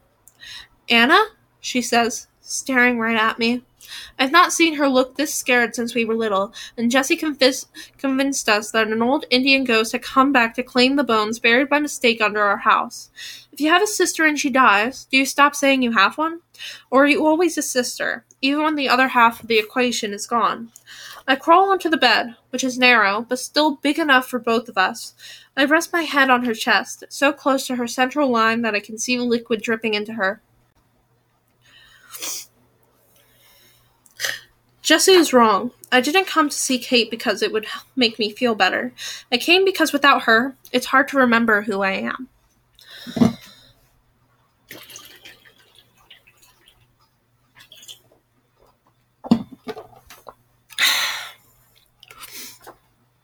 Gonna take another quick break because my throat is dying again. I took that vocal break and I have returned. Returned. My voice still hurt, like throat still hurts. But like I need to get through this and then I still have more reading to do after I finish this episode. Thursday. You, if you were sensible, when I tell you the stars flash signals, each one dreadful, you would not turn and answer me. The night is wonderful. D. H. Lawrence, Under the Oak. Brian. Brian! I'm sorry, I forgot that Brian was the dad, so it just it was just funny to suddenly read Brian. We never know at first if we are headed into a cooker or a smudge. At 2:46 a.m. last night, the lights went on upstairs. The bells went off too, but I can't say that I ever really hear them.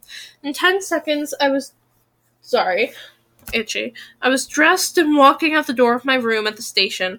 In 20, I was stepping into my turnout gear, pulling up the long elastic suspenders suspenders and shrugging into my turtle shell coat. By the time two minutes passed, Caesar was driving the engine onto the streets of Upper Darby. Paulie and Red were the can man, the can man and the hydrant man, riding behind. Sometime after that, consciousness came in small bright flashes. We remembered to check our breathing apparatus. We slid on our gloves. Dispatch called to tell us the house was on Hoddington Drive, that it appeared to be either a structure fire or a room and contents fire. Turn left here, I told Caesar. Hoddington was only eight blocks away from where I lived. The house looked like the mouth of a dragon. Caesar drove around as far as as far as he could, trying to get me a view of three sides. Then we all piled out of the engine and stared for a moment, four Davids against a Goliath. Charge a two and a half inch line, I told Caesar. Tonight's motor pump operator. A woman in a nightgown ran toward me, sobbing, three children holding her skirt. Mija! she screamed, pointing. Mija! Donde está? I got right in front of her. so that she couldn't see anything but my face. ¿Cuántos años tiene? She pointed to a window on the second floor. Tres. That was so shitty, I'm sorry. She cried. Cap, Caesar, Caesar yelled. We're ready over here. I heard the approaching whine of a second engine. The reserve guys coming, uh, coming to back us up. Red, bent the northeast corner of the roof. Paulie, put the wet stuff on the red stuff and push it out when it's got when it's got somewhere to go. We've got a kid on the second floor. I'm going in to see if I can get her. It was not, like in movies, a slam dunk, a scene for the hero to go win his Oscar. If I got in there, and the stairs had gone, if the structure threatened to collapse, if the temperature of the space had gotten so hot that everything was combustible and ripe for flashover, I would have backed out and told my men to back out with me. The safety of the rescuer is of a higher priority than the safety of the victim. Always. I'm a coward. There are times when my shift is over that I'll stay and roll hose or put on a f- or put on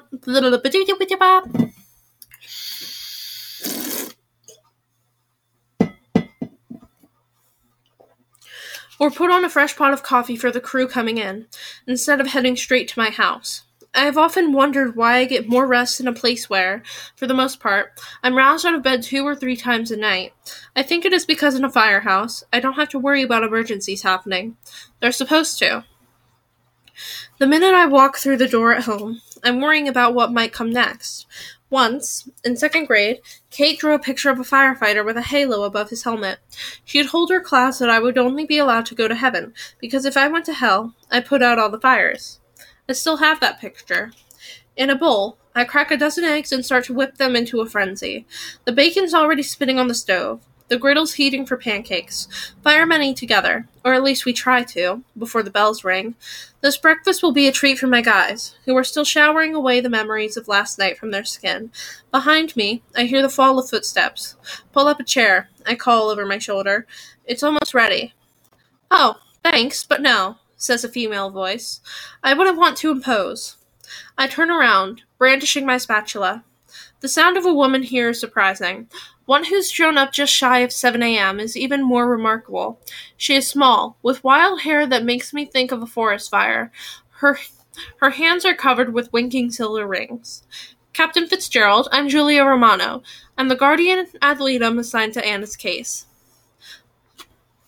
Sarah's told me about her, the woman the judge will listen to when push comes to shove. Smells great, she says, smiling. She walks up and takes the spatula out of my hand. I can't watch someone cook without helping. It's a genetic abnormality. I watch her reach into the fridge, rummaging about, rummaging around. Of all things, she comes back with a jar of horseradish. I was hoping you might have a few minutes to talk. Sure. Horseradish? She adds a good wad of the stuff to the eggs and then sprinkles orange zest off the spice rack, along with some chili powder, and sprinkles this on as well. How's Kate doing? I pour a circle of batter on the griddle, watch it come to a bubble. When I flip it, it's an even, creamy brown. I've already spoken to Sarah this morning. Kate's night was uneventful. Sarah's wasn't, but that's because of Jesse. There's a moment during a structure fire when you when you know you are either going to get the upper hand or that it's going to get the upper hand on you. You notice the ceiling patch about to fall and the staircase eating itself alive and the th- synthetic carpet glued to the soles of your boots. The sum of the parts overwhelms, and that's when you back out and force yourself to remember that every fire will burn itself out, even without your help. These days, I'm fighting fire on six sides. I look in front of me and see Kate sick. I look behind me and see Anna with her lawyer. The only time Jesse isn't drinking like a fish, he's strung out on drugs. Sarah's grasping at straws. And me, I've got my gear on. Safe. I'm holding dozens of hooks and irons and poles, all tools that are meant to destroy, when what I need is something to rope us together. Captain Fitzgerald! Brian! Julia Romano's voice knocks me out of my own head into a f- kitchen that's rapidly filling with smoke. She reaches past me and shoves the pancakes that's the pancake that's burning off the griddle. Jesus! I drop the charcoal disc that used to be a pancake into the sink, where it hisses at me. I'm sorry. Like open sesame, those two simple words change the landscape. Good thing we've got the eggs, Julia Romano says. In a burning house, your sixth sense kicks in. You can't see because of the smoke. You can't hear because fire roars loud. You can't touch because it will be the end of you. In front of me, Paulie manned the nozzle. A line of firefighters backed him up. A charged hose with a thick, dead weight. We worked our way up the stairs, still intact, intent on shoving this fire out the hole Red had put in the roof. Like anything that's confined, fire has a natural instinct to escape. I got down on my hands and knees and started to crawl through the hallway. The mother said it was the third door on the left. The fire rolled along the other, the other side of the ceiling, racing to the vent. As the fire spray attacked, white steam swallowed the other firefighters. The door to the child's room was open. I crawled in, calling her name. A larger shape at the at the window drew me like a magnet, but it turned out to be an oversized stuffed animal. I checked the closets and under the bed, too, but nobody was there. I backed into the hallway again and nearly tripped over the hose, fist thick. A human could a human could think. A fire couldn't. A fire would follow a specific path. A child might not. Where would I have gone if I were terrified? Moving fast, I started poking my head into doorways. One was pink, a baby's room. Another had matchbox cars all over the floor and bunk beds. One was not a room at all, but a closet. The master bedroom was on the far side of the staircase. If I were a kid, I'd want my mother. Unlike the other bedrooms, this one was leaking thick, black smoke.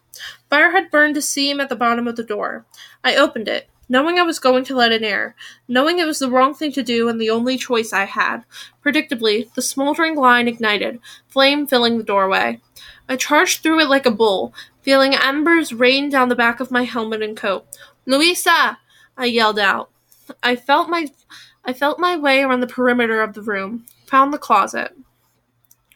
I knocked hard and called again. It was faint, but there was definitely a knock back.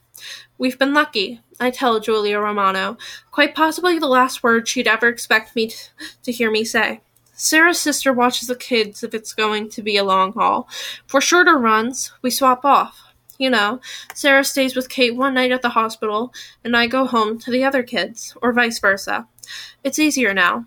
They're old enough to take care of themselves. Selves. She writes something down in her little book when I say that, and it makes me squirm in my seat. Anna's only 13. Is that too young to stay alone in a house? Social services might say so, but Anna's different. Anna grew up years ago. Do you think Anna's doing okay? Julia asks. I don't think she would have filed a lawsuit if she was.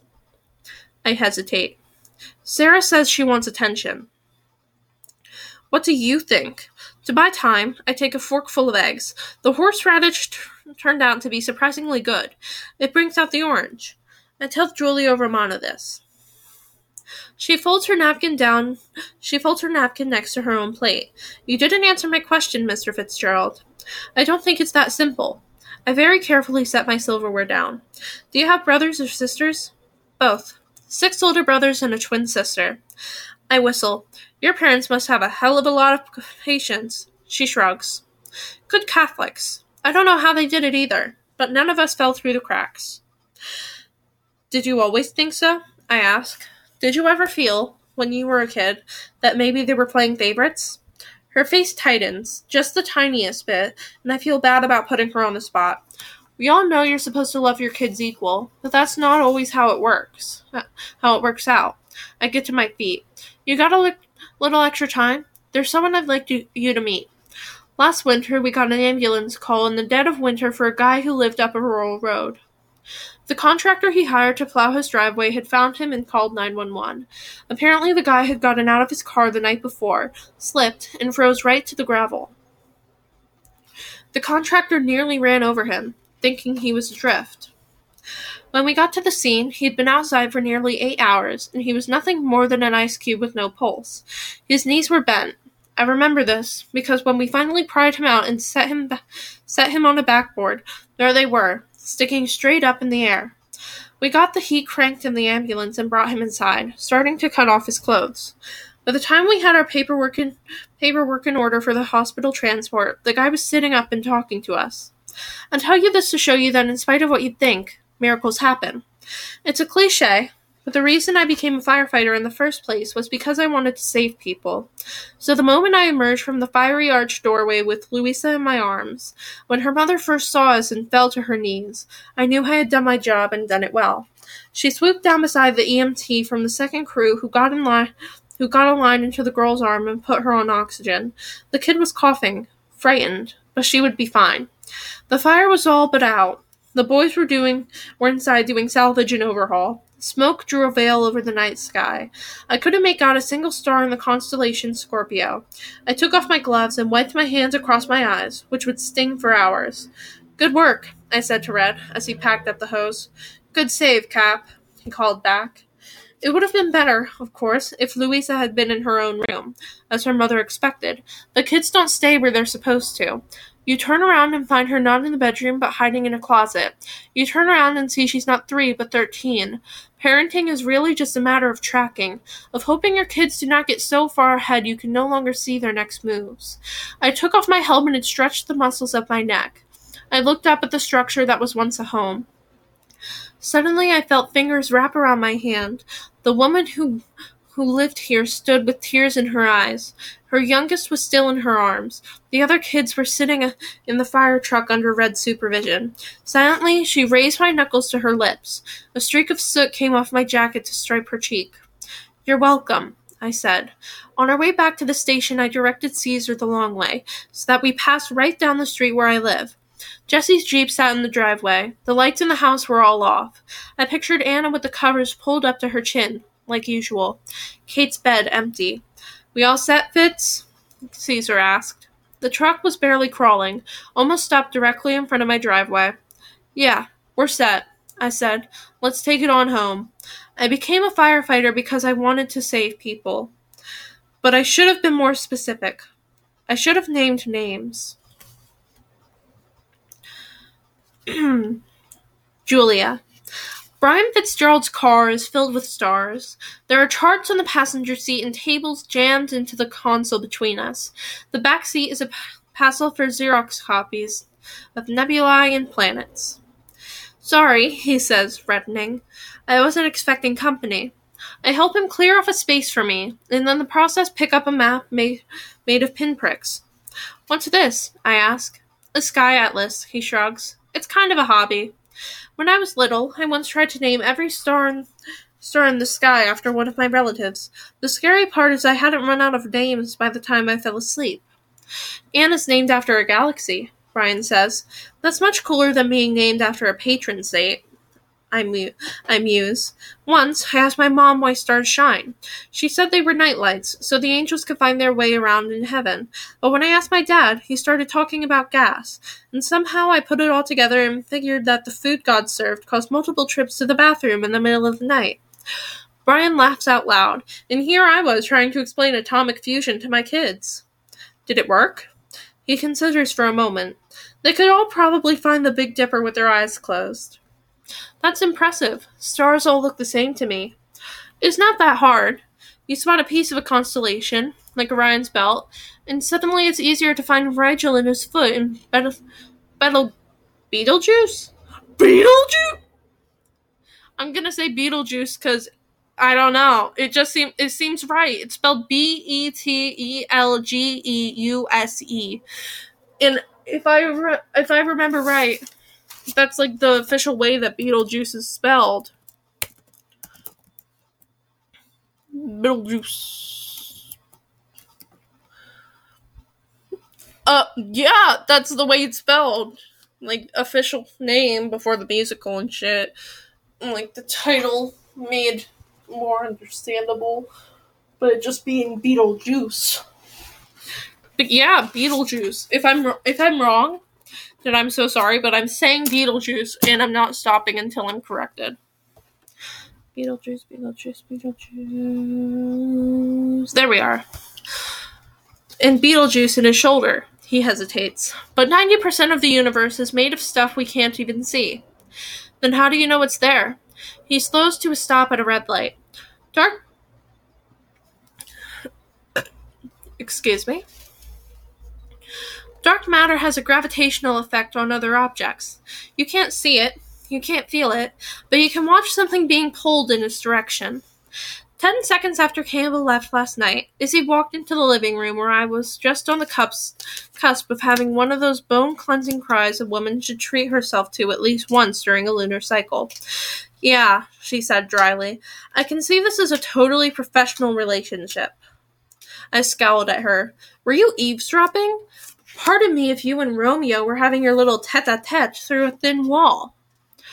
If you've got something to say, I suggested, say it. Me? Izzy frowned. Hey, it's none of my business, is it? No, it's not. Right, so I'll just keep my opinion to myself. I rolled my eyes. Out with it, Isabel. Thought you'd never ask. She sat down beside me on the couch. You know, Julia, the first time a bug sees that big purple zapper light, it looks like God. The second time, he runs in the other direction. First, don't compare me to a mosquito. Second, he'd fly in the other direction, not run. Third, there is no second time. The bug's dead. Izzy smirked at me. You are such a lawyer. I am not letting Campbell zap me. Then request a transfer. This isn't the Navy. I hugged one of my throw pillows from the couch. And I can't do that. Not now. It'll make him think that I'm such a wimp I can't balance my professional life with some stupid, silly adolescent incident. You can't. Izzy shook her head. He's an egotistical dickhead who's going to chew you up and spit you out, and you have a really awful history of falling for assholes that you ought to run screaming from. And I don't feel like sitting around listening to you try to convince yourself you don't still feel something for Campbell Alexander when, in fact, you spent the past past fifteen years trying to fill in the hole he made inside you. I stared at her. Wow. She shrugged. Guess I had a lot to get off my chest after all. Do you hate all men or just Campbell? Izzy seemed to think about that for a while. Just Campbell, she said finally. What I wanted, at that moment, was to be alone in my living room so that I could throw things, like the TV remote or the glass vase, or preferably my sister. But I couldn't order Izzy out of a house she's, she'd moved into just hours before. I stood up and plucked my house keys off the counter. I'm going out, I told her. Don't wait up and not much of a party girl, which explains why I hadn't frequented Shakespeare's Cat before, although it was a mere four blocks from my condo. The bar was dark and crowded and smelled of patchouli and cloves. I pushed my way inside, hopped up on a stool, and smiled at the man sitting next to me. I was in the mood to make out in the back row of the movie theater with someone who did not know my first name. I wanted three guys to fight for the honor of buying me a drink. I wanted to show Campbell Alexander what he'd been missing. The man beside me had sky eyes, a black ponytail, and a Cary Grant grin. He nodded politely at me, then turned away and began to kiss a white haired gentleman flush on the mouth. I looked around and saw what I had missed on my entrance. The bar was filled with single men, but they were dancing, flirting, hooking up with each other. What can I get you? The bartender had fuchsia porcupine hair and an oxen ring pierced through his nose. This a gay bar? No, it's the officers' club at West Point. You want a drink or not? I pointed over his shoulder to the bottle of tequila, and he reached for a shot glass. I rummaged in my purse and pulled out a fifty dollar bill. The whole thing. Glancing down at the bottle, I pa- I frowned. I bet Shakespeare didn't even have a cat. Who peed in your coffee? The bartender asked. Narrowing my eyes, I stared at him. You're not gay. Sure I am. Based on my track record, if you were gay, I'd probably find you attractive. As it is, I looked at the busy couple beside me, and then shrugged at the bartender. He blanched, then handed me back my fifty. I tucked it back into my wallet. Who says you can't buy friends? I murmured. Three hours later, I was the only person still there, unless you counted Seven, which was what the bartender had rechristened himself last August after deciding to jettison whatever sort of label the name Neil suggested. Seven stood for absolutely nothing, he had told me, which was exactly the way he liked it. Maybe I should be six, I told him when I'd made my way to the bottom of the tequila bottle. And you could be nine. Seven finished stacking the clean glasses. That's it. You're cut off. He used to call me Jewel, I said, and that was enough to make me start crying. A jewel is just a rock put under enormous heat and pressure. Extraordinary things are always hiding in places people never think to look. But Campbell had looked, and then he'd left me, Renee, reminding me that whatever he'd seen wasn't worth the time or effort. I used to have pink hair, I told Seven. I used to have a real job, he answered. What happened? He shrugged. I dyed my hair pink. What happened to you? I let mine grow out, I answered. Seven wiped up a spill I'd made without noticing. Nobody ever wants what they've got, he said. Anna sits at the kitchen table by herself, eating a bowl of Golden Grahams. Her eyes widen, as she is surprised to see me with her father, but that's as much as she'll reveal. Fire last night, huh? she says, sniffing. Brian crosses the kitchen and gives her a hug. Big one. The arsonist? she asks. Doubt it. He goes for empty buildings, and this one had a kid in it. Who you saved? Anna guesses. You bet. He glances at me. I thought I'd take Julia up to the hospital. Wanna come? She looks down at her bowl. I don't know. Hey, Brian lifts her chin. No one's going to keep you from seeing Kate. No one's going to be too thrilled to see me there either, she says. The telephone rings, and he picks it up. He listens for a moment and then smiles. That's great. That's so great. Yeah, of course I'm coming in. He hands the phone to Anna. Mom wants to talk to you, he says, and he excuses himself to change clothes. Anna hesitates, then curls her hand around the receiver, her shoulders hunch, a small cubicle with personal privacy. Hello? And then, softly, Really? She did? A few moments later, she hangs up. She sits down and takes another spoonful of cereal, then pushes away her bowl. Was that your mom? I ask, sitting down across from her. Yeah, Kate's awake, Anna says. That's good news. I guess. I put my elbows on the table. Why wouldn't it be good news? But Anna doesn't answer my question. She asked where I was. Your mother? Kate. Have you talked to her about your lawsuit, Anna? Ignoring me, she grabs the cereal box and begins to roll down the plastic insert. It's stale, she says. No one ever gets all the air out or closes the top right. Has anyone told Kate what's going on? Anna pushes on the top on the box top to get the cardboard tab into its slot, to no avail. I don't even like Golden Grahams. When she tries again, the box falls out of her arms and spills its contents all over the floor. Shoot! She crawls under the table, trying to scoop up the cereal with her hands. I get on the floor with Anna and watch her shove fistfuls into the liner. She won't look into my direction. We can always buy Kate some more when she gets home. I say gently. Anna stops and glances up. Without the veil of that secret, she looks much younger. Julia, what if she hates me? I tuck a strand of hair behind Anna's ear. What if she doesn't? The bottom line, Seven explained last night, is that we never fall for the people we're supposed to. I glanced at him, intrigued enough to muster the effort to raise my face from where it was plastered on the bar. It's not just me? Hell no he said with he set down a stack of clean glasses.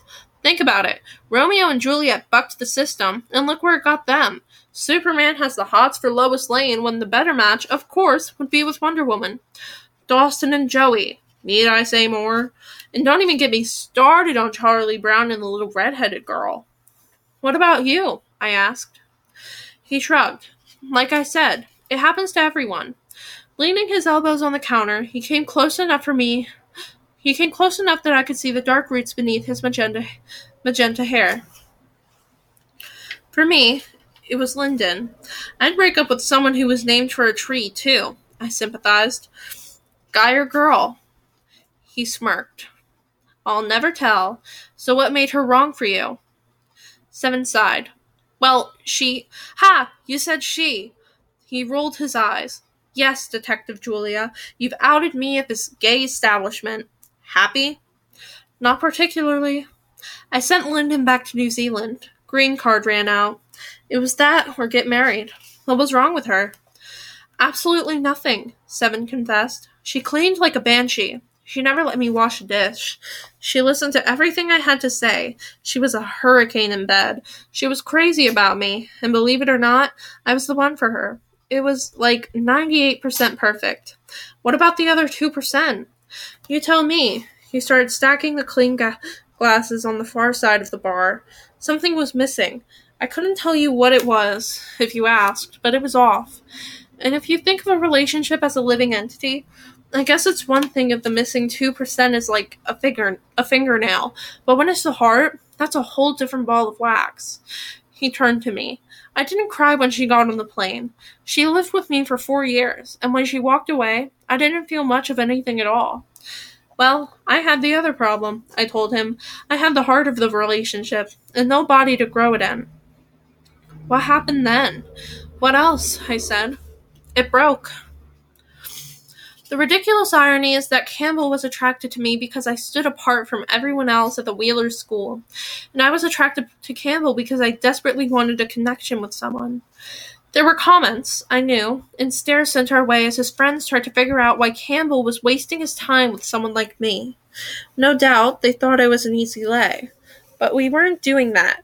We met after school at the cemetery. Sometimes we would speak poetry to each other. Once we tried to have an entire conversation without the letter S. We sat back to back and tried to think of each other's thoughts, pretending clairvoyance when it only made sense that his that his whole mind would be full of me and mine would be full of him. I loved the way he smelled whenever his head dipped close to hear what I was saying, like the sun striking the cheek of a, of a tomato, or soap drying on the hood of a car. I loved the way his hand felt on my spine. I loved. What if, I said one I said one night, stealing a breath from the edge of his lips. We did it. He was lying on his back, watching the moon rock back and forth on a hammock of stars. One hand was tossed up over his head, the other anchored me against his chest. Did what? I didn't answer, just got up on one elbow and kissed him so deep that the ground gave way. Oh, Campbell said, hoarse. That. Have you ever? I asked. He just grinned. I thought that he'd probably fucked Muffy or Buffy or Puffy or all three in the baseball dugout at Wheeler, or after a party at one of their homes when they both still smelled of Daddy's bourbon. Rich people being like that, I. Oh my god. Ah. Well. Too late. I said it. I can't take it back now. That's how this works. Beep bop beep. I wondered why, then, he wasn't trying to sleep with me. I assumed that it was because I wasn't Muffy or Buffy or Puffy, but just Julia Romano, which wasn't good enough. Don't you want to? I asked. It was one of those moments where I knew we were not having the conversation that we needed to be having. And since I didn't really know what to say, never having crossed this particular bridge between thought and deed before, I pressed my hand up against a thick ridge in his pants. He backed away from me. Jewel, he said, I don't want you to think that's why I'm here. Let me tell you this. If you meet a loner, no matter what they tell you, it's not because they enjoy solitude. It's because they have t- they have tried to blend into the world before, and people continue to disappoint them. Then why are you here? Because you know all the words to American Pie, Campbell said. Because when you smile, I can almost see that tooth on the side that's crooked. He stared at me. Because you're not like anyone I've ever met. Do you love me? I whispered. Didn't I just say that? This time, when I reached for the buttons of his jeans, he didn't move away. In my palm, he was so hot I imagined he would leave a scar. Unlike me, he knew what to do. He kissed and slipped, pushed and cracked me wide. Then he went perfectly still. You didn't say you were a virgin, he said. You didn't ask. But he'd assumed. He shuddered and began to move inside me, a poetry of limbs. I reached up to hold on to the gravestone behind me, words I could see in my mind's eye. Nora Dean, B, B 1832, D 1838. Jewel, he whispered when it was over. I thought, I know what you thought. I wondered what happened when you offered yourself to someone, and they opened you, only to discover you were not the gift they expected, and they had to smile and nod and say thank you all the same. I blame Campbell Alexander entirely for my bad luck with relationships. It is embarrassing to admit, but I have only had sex with with three and a half other men, and none of those were any great improvement on my first experience. Let me guess, Seven said last night. The first was a rebound, the second was married. How'd you know? He laughed. Because you're a cliche.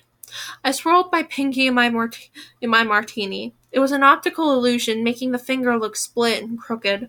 The other one was from Club Med, a, wa- a windsurfing instructor.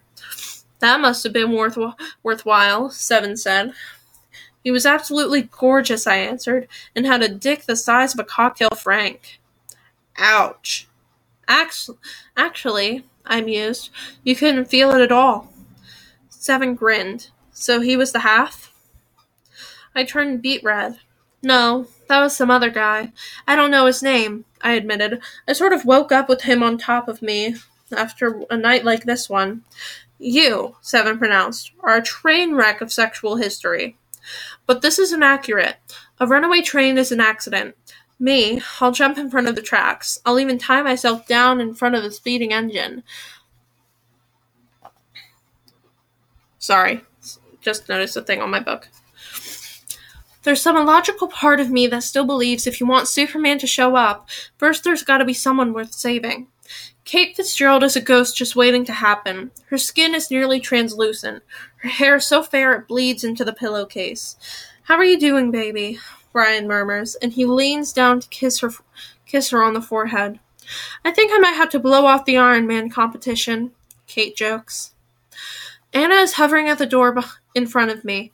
Sarah holds out her hand. It's all the encouragement Anna needs to crawl up on Kate's mattress.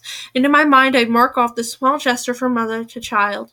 Then Sarah sees me standing at the threshold. Brian, she says, what is she doing here? I wait for Brian to explain, but he doesn't seem inclined to utter a word, so I paste a smile on my face and step forward. I heard Kate was feeling better today, and I thought it might be a good time to talk to her. Kate struggles to her elbows. Who are you? I expect a fight from Sarah, but it is Anna who speaks up. I don't think it's such a good idea, she says, although she knows this is the very reason I've come here. I mean, Kate's still pretty sick. It takes me a moment, but then I understand. In Anna's life, everyone who ever talks to Kate takes Kate's side. She is doing what she can to keep me from defecting. You know, Anna's right, Sarah hastily adds. Kate's only just turned a corner. I place my hand on Anna's shoulder. Don't worry. Then I turn to her mother. It's my understanding that you wanted this hearing. Sarah cuts me off. Miss Romano, could we have a word outside? We step into the hallway, and Sarah waits for a nurse to pass with a styrofoam tray full of needle tray of needles. I know what you think of me, she says. Mrs. Fitzgerald. She shakes her head. You're sticking up for Anna, and you should. I practiced law once, and I understand.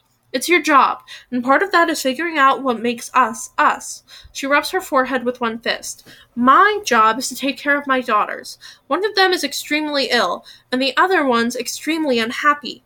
And I may not have it all figured out yet, but I do know that Kate won't get better any quicker if she finds out that the reason you're here is because Anna hasn't withdrawn her lawsuit yet. So I'm asking you not to tell her either. Please. I nod slowly, and Sarah turns to go back into Kate's room. With her hand on the door, she hesitates. I love both of them, she says, an equation I am so supposed to be able to solve. I told Seven the bartender that true love is felonious. Not if they're over eighteen, he said, shutting the till of the cash register. By then, the bar itself had become an appendage, a second torso holding up my first. You take someone's breath away. You take someone's breath away, I stressed. You rob them of the ability to utter a single word. I tipped the neck of the empty liquor bottle toward him. You steal a heart. He wiped up in front of me with a dish rag. Any judge would toss that case out on its ass. You'd be surprised.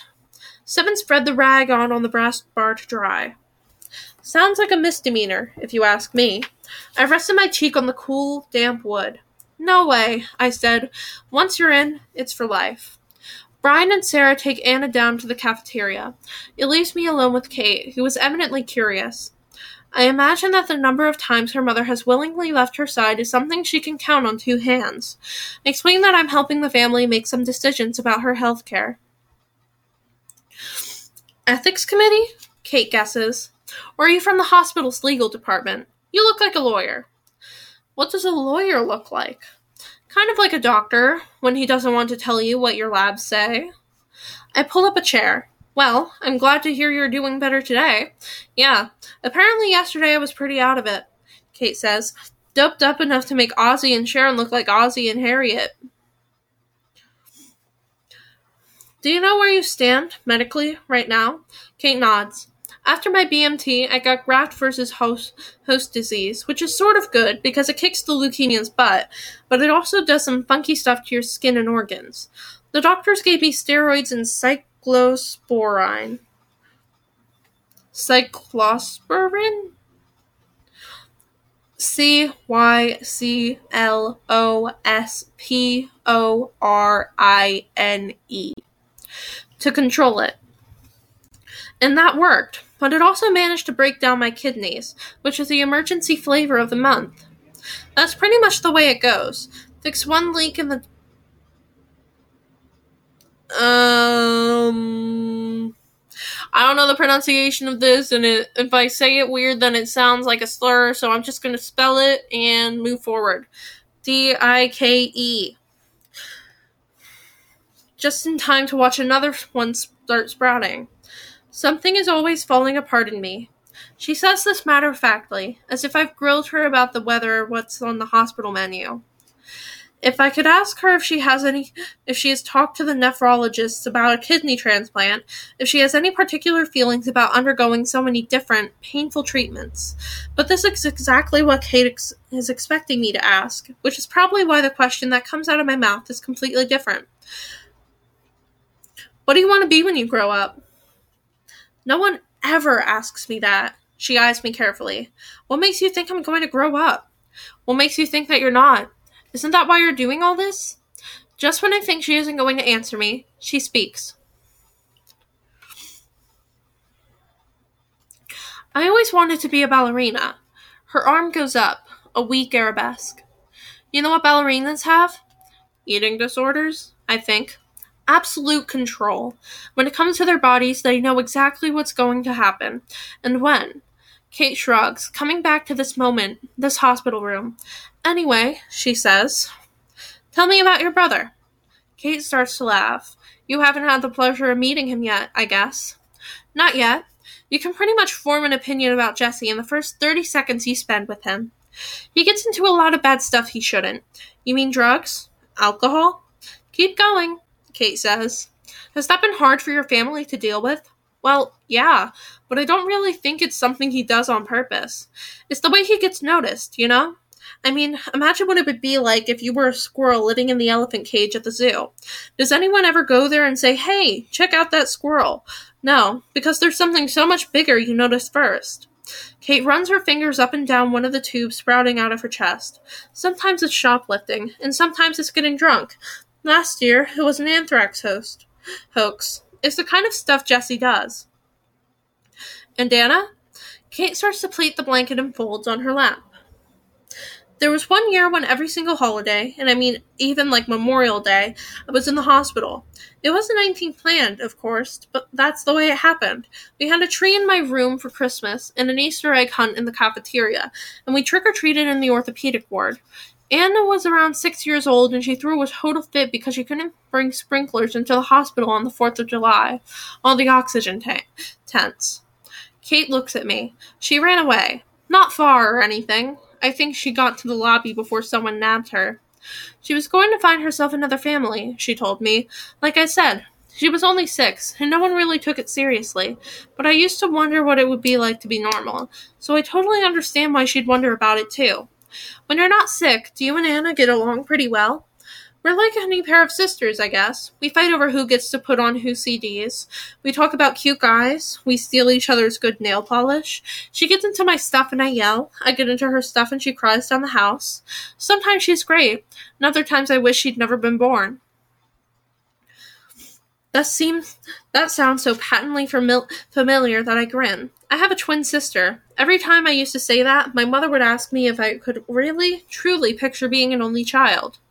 Could you?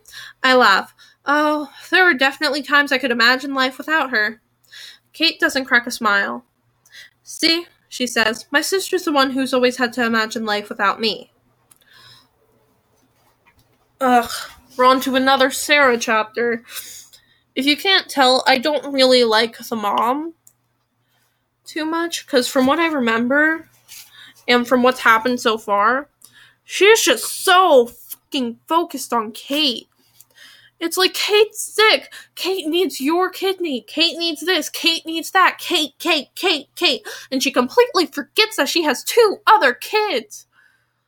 But oh, I love them both equally, and they are both so important to me. But then the the one is like legit just so upset and going through so much shit. And the mom is just like, Kate, Kate, Kate, Kate. Oh, poor Kate, poor Kate, poor Kate. What the fuck? I, and like from the flashbacks, because like constantly, whenever it's her chapter, we're just going back to her past. We're just going back to Kate getting diagnosed, Kate having a health issue, Kate this, Kate that, Kate, Kate, Kate, Kate, Kate. I, I can't. It's so shitty. It's so shitty. Sarah, 1996. At eight, Kate is a long tangle of arms and legs, sometimes resembling a creature made of sunlight and pipe cleaners more than she does a little girl. I stick my head into her room for the third time that morning to find her in yet a different outfit. This one is a dress, white with red cherries printed across it. You're going to be late for your own birthday party, I tell her. Thrashing her way out of the halter top, Kate strips off the dress. I, I look like an ice cream sundae. There are worse there are worse things, I point out. If you were me, would you wear the pink skirt or the striped one? I look at them both, puddles on the floor. The pink one. You don't like the stripes? Then wear that one. I'm going to wear the cherries, she decides, and she turns around to grab it. On the back of her thigh is a bruise the size of a half dollar, a cherry that has stained its way through the fabric.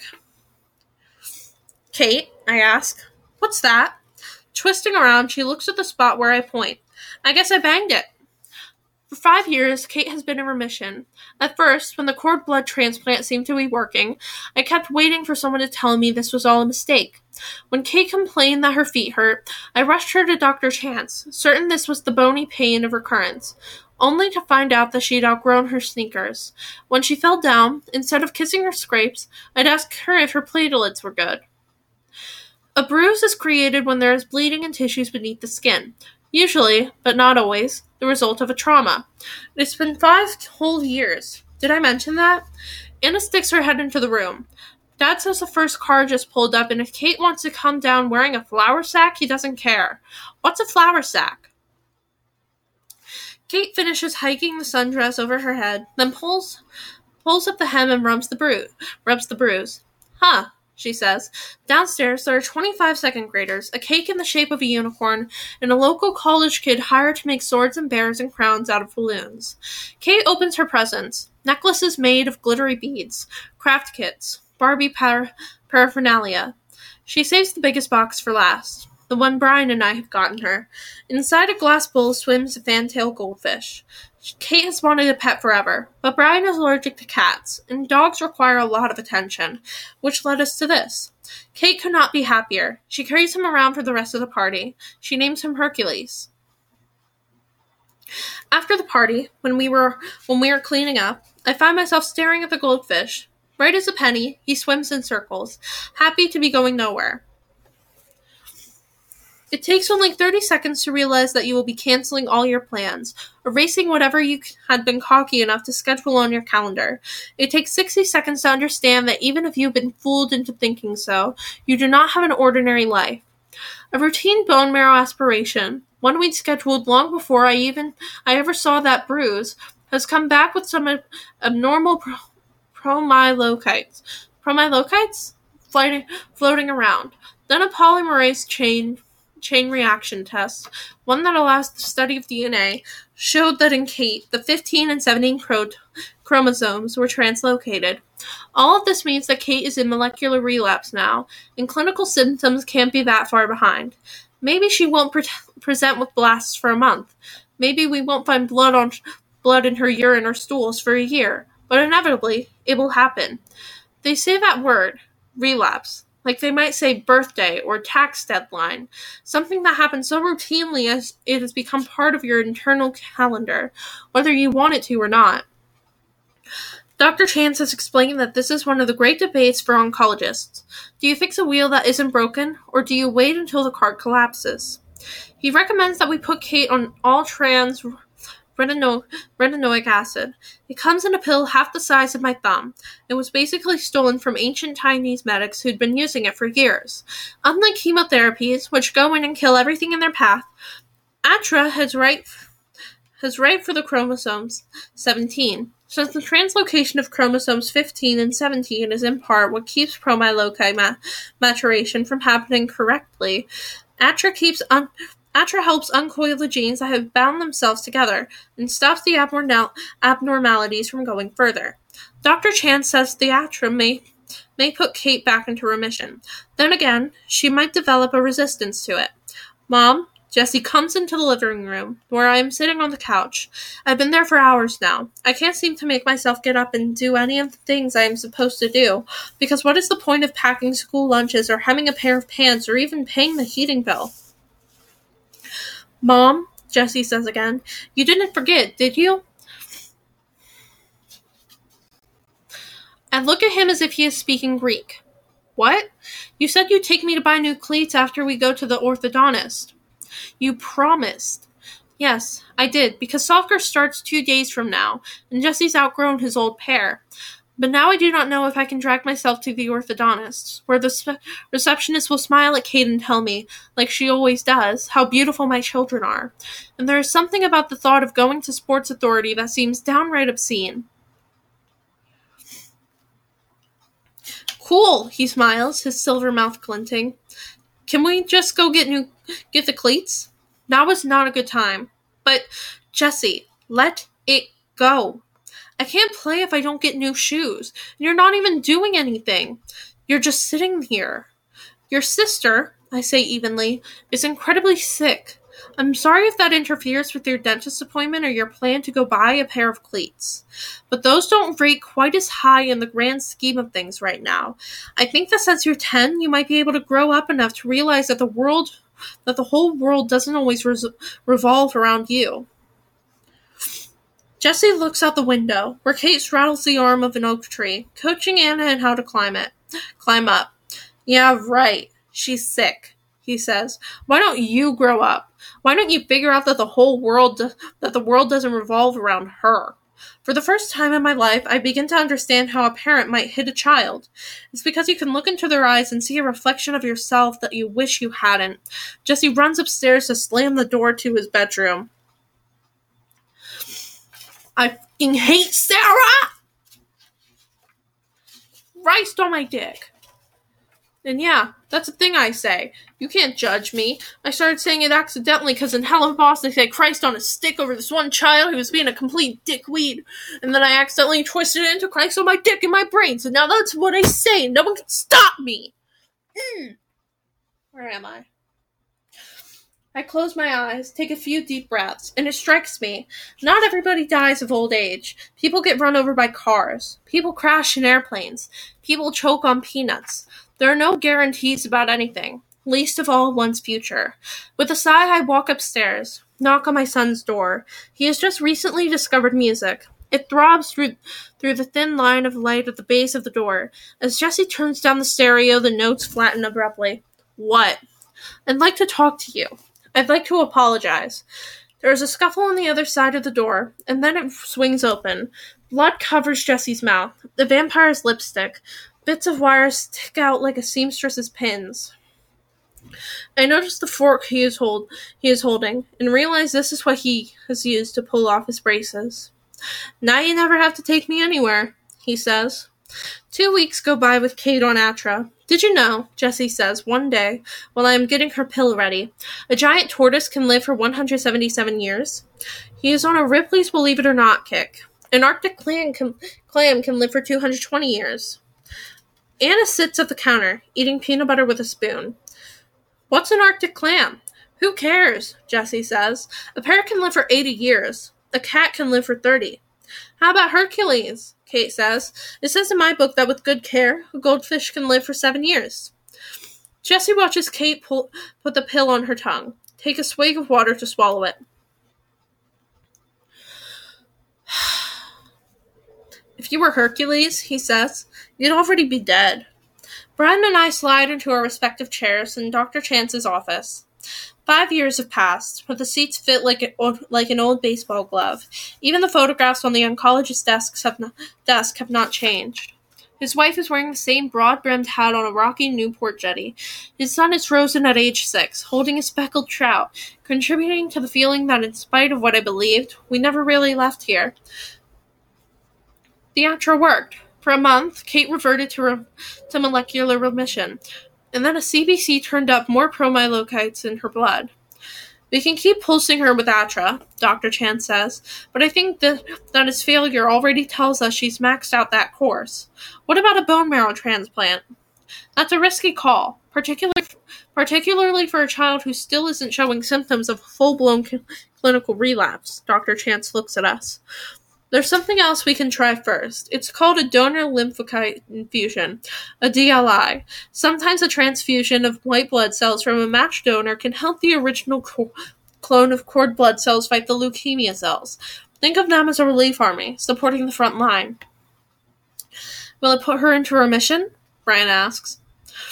Dr. Chance shakes his head. It's a stopgap measure. Kate will, in all probability, have a full fledged relapse, but it buys time to build up her defenses before we have to rush into a more aggressive treatment. And how long will it take to get the lymphocytes here? I ask. Dr. Chance turns to me. That depends. How soon can you bring in Anna?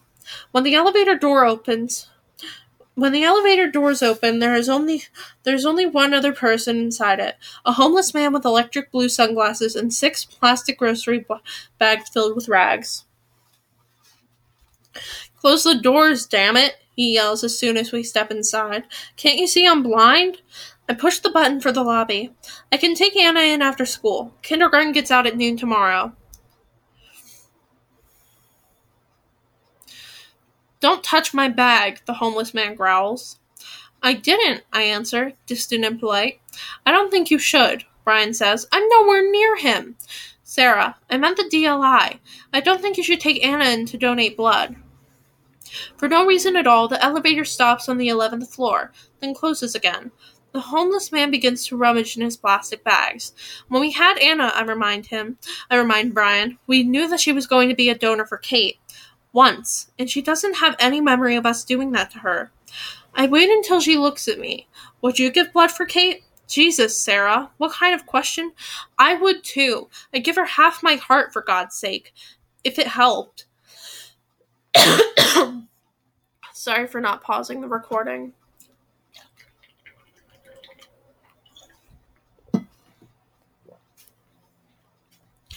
You do whatever you have to when it comes to people you love, right? Brian ducks his head. I'm back. I just had a moment. Uh, but, uh,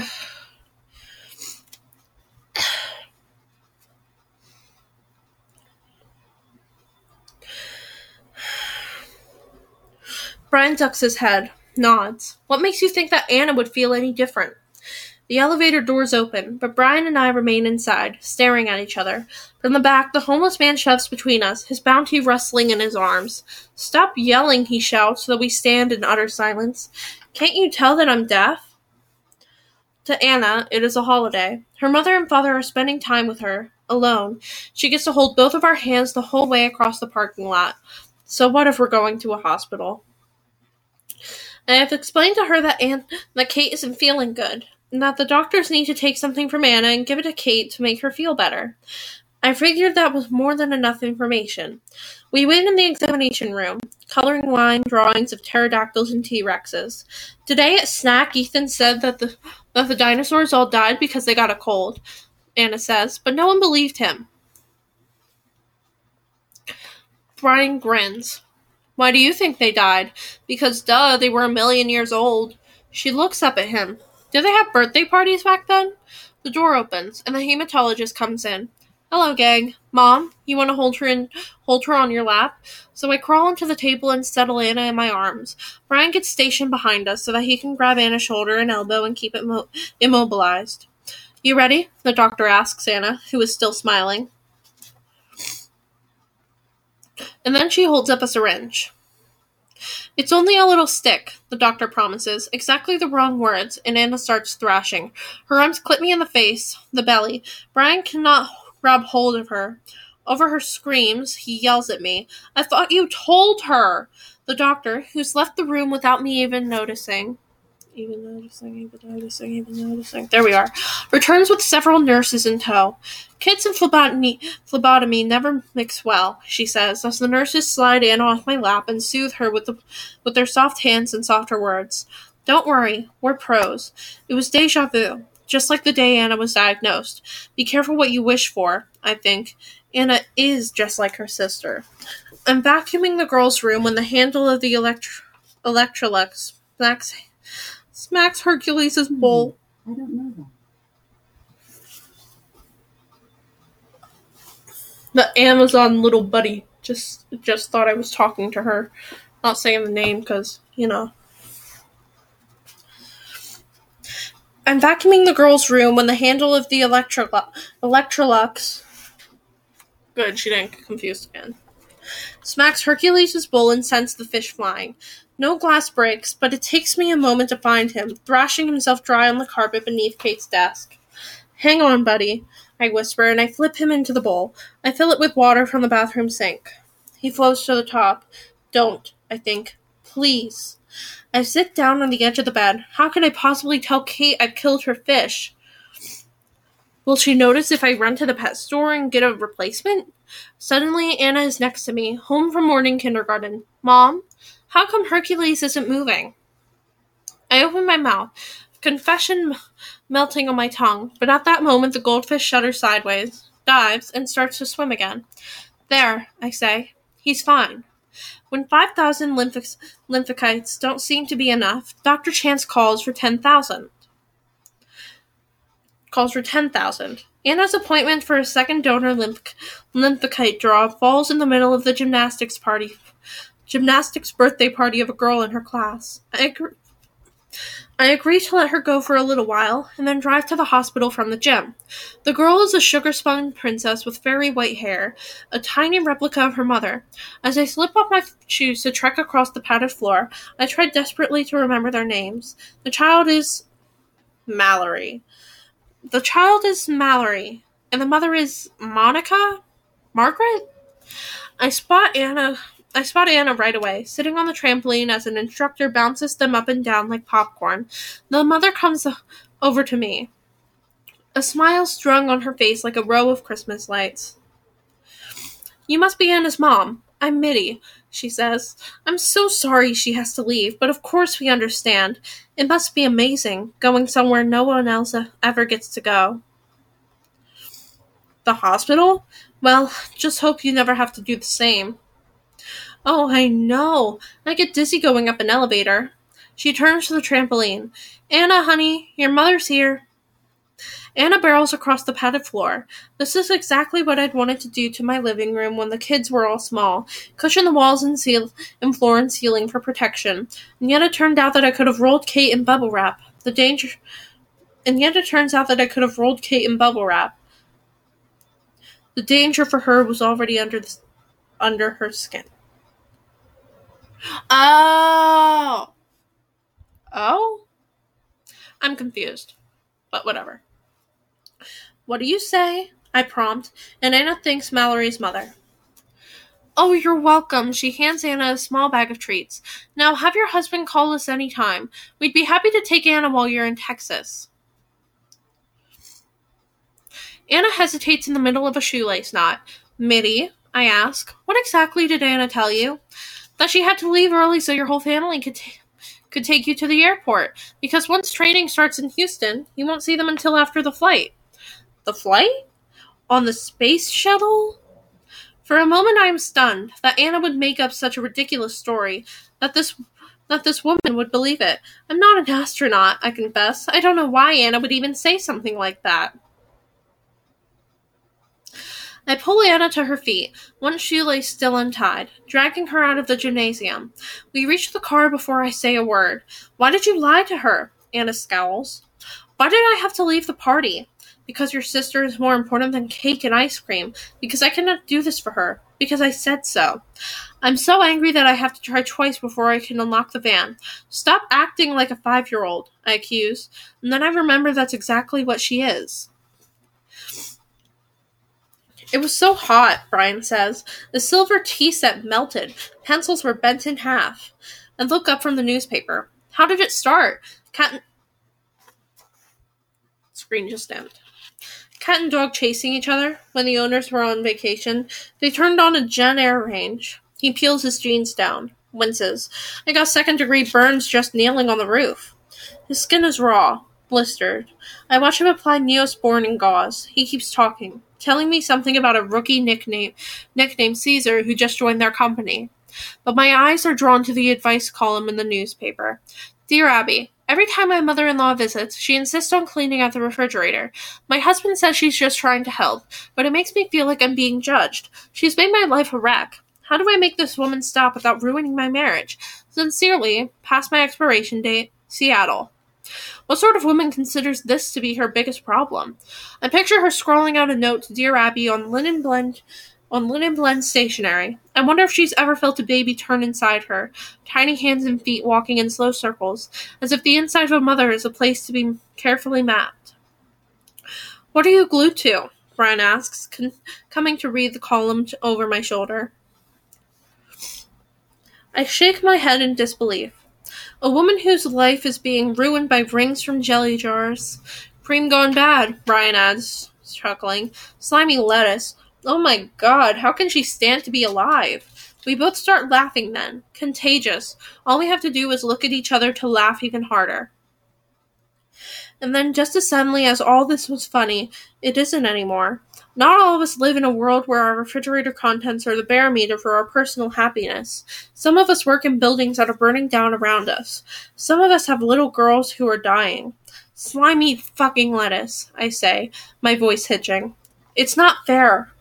Brian is across the room in an instant. He folds me into his embrace. It never is, baby, he answers. One month later, we go back for a third. That was a door. One month. We go back for a third lymphocyte donation. Anna and I take our seats in the doctor's office, waiting to be called. After a few minutes, she tugs on my sleeve. Mom, she says. I glance down at her. Anna is swinging her feet on her fingernails. Is swinging her feet. On her fingernails is Kate's mood changing nail polish. What? She smiles up at me. In case I forget to tell you after, it wasn't as bad as I thought it was going to be. One day, my one day my sister arrives unannounced, and with Brian's permission, spirits me away to a penthouse suite suite at the Ritz Carlton in Boston. We can do anything you want, she tells me.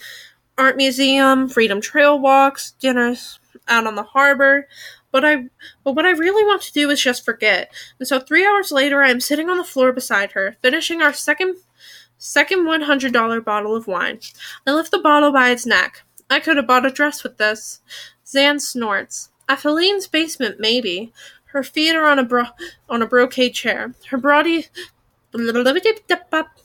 her body is sprawled on the white carpet. On the TV, Oprah counsels us to minimize our lives. Plus, when you zip up a great Pinot Noir, you never look fat. I look over at her, suddenly feeling sorry for myself. No, you're not doing the crying thing. Crying is not included in the room rate. Suddenly, all I can think of is how stupid the women on o- women on Oprah sound, with their stuffed filofaxes and crammed closets. I wonder what Brian made for dinner. If Kate's all right. I'm going to call home. She comes up on an elbow. You are allowed to take a break now. No one has to be a martyr 24 7.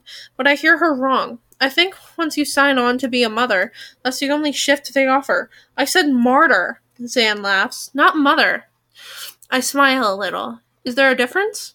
She takes the telephone receiver out of my hand. Did you did you want to get your crown of thorns out of the suitcase first? Listen to yourself, Sarah, and stop being such a drama queen. Yes, you drew a bad lot of bait. Yes, it sucks to be you. Bright color rises on my cheeks. You have no idea what my life is like. Neither do you, Zanne says. You're not living, Sarah. You're waiting for Kat to for Kate to die. I am not, I begin, but then I stop. The thing is, I am. Zanne strokes my hair and lets me cry. It is so hard sometimes, I confess. Words I have not said to anyone, not even Brian. As long as it's not all the time, Zanne says. Honey, Kate is not going to die sooner because you have one more glass of wine, or because you stay overnight in a hotel, or because you let yourself crack up at a bad joke. So sit your ass back down and turn up the volume and act like a normal person. I look around at the opula- opulence of the room, at our decadent sprawl of wine bottles and chocolate strawberries. Zanne, I say, wiping my eyes, this is not what normal people do. She follows my gaze. You're absolutely right. She picks up the remote control, flipping channels until she finds Jerry Springer. That better? I start to laugh, and then she starts to laugh, and soon the room is spinning around me and we are lying on our backs, staring up at the crown molding edging the ceiling. I suddenly remember how, when we were kids, Zanne used to always walk ahead of me to the bus stop. I could have run and caught up, but I never did. I only wanted to follow her. Laughter rises like steam, swims through the windows. After three days of a torrential downpour, the kids are delighted to be outside, kicking around a soccer ball with Brian. When life is normal, it is so normal. I duck into Jesse's room, trying to navigate strewn Lego pieces and comic books so that I can set his clean clothes down on the bed. Then I go into Kate and Anna's room and separate their folded laundry. When I place Kate's t shirts on her dresser, I see it. Hercules is swimming upside down. I reach into the bowl and turn him, holding his tail. He wafts for a few strokes and then floats slowly to the surface, white bellied and gasping. I remember Jesse saying that with good care, a fish might live seven years. This has only been seven months.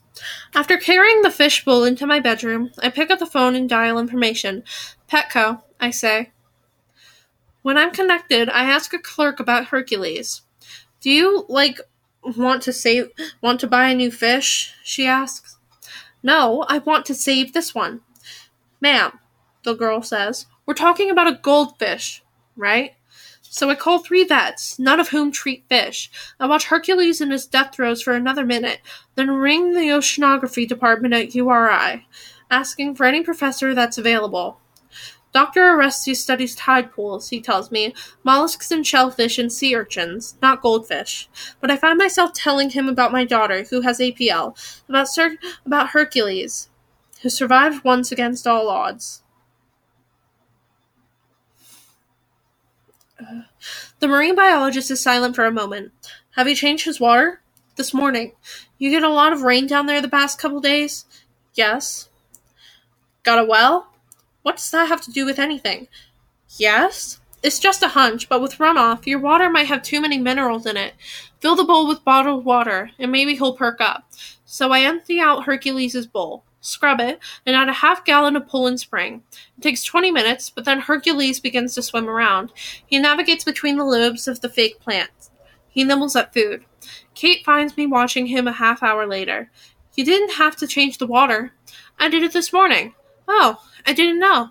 She presses her face up against the glass bowl, her smile magnified. Jesse says goldfish can only pay attention for nine seconds, Kate says, but I think Hercules knows exactly who I am. I touch her hair and wonder if I have used up my miracle. And I'm caught up. I ended with one of the perspective channel th- ch- chapter things. Um, not sure how long I've been recording, but I think it's been over three hours total for this episode.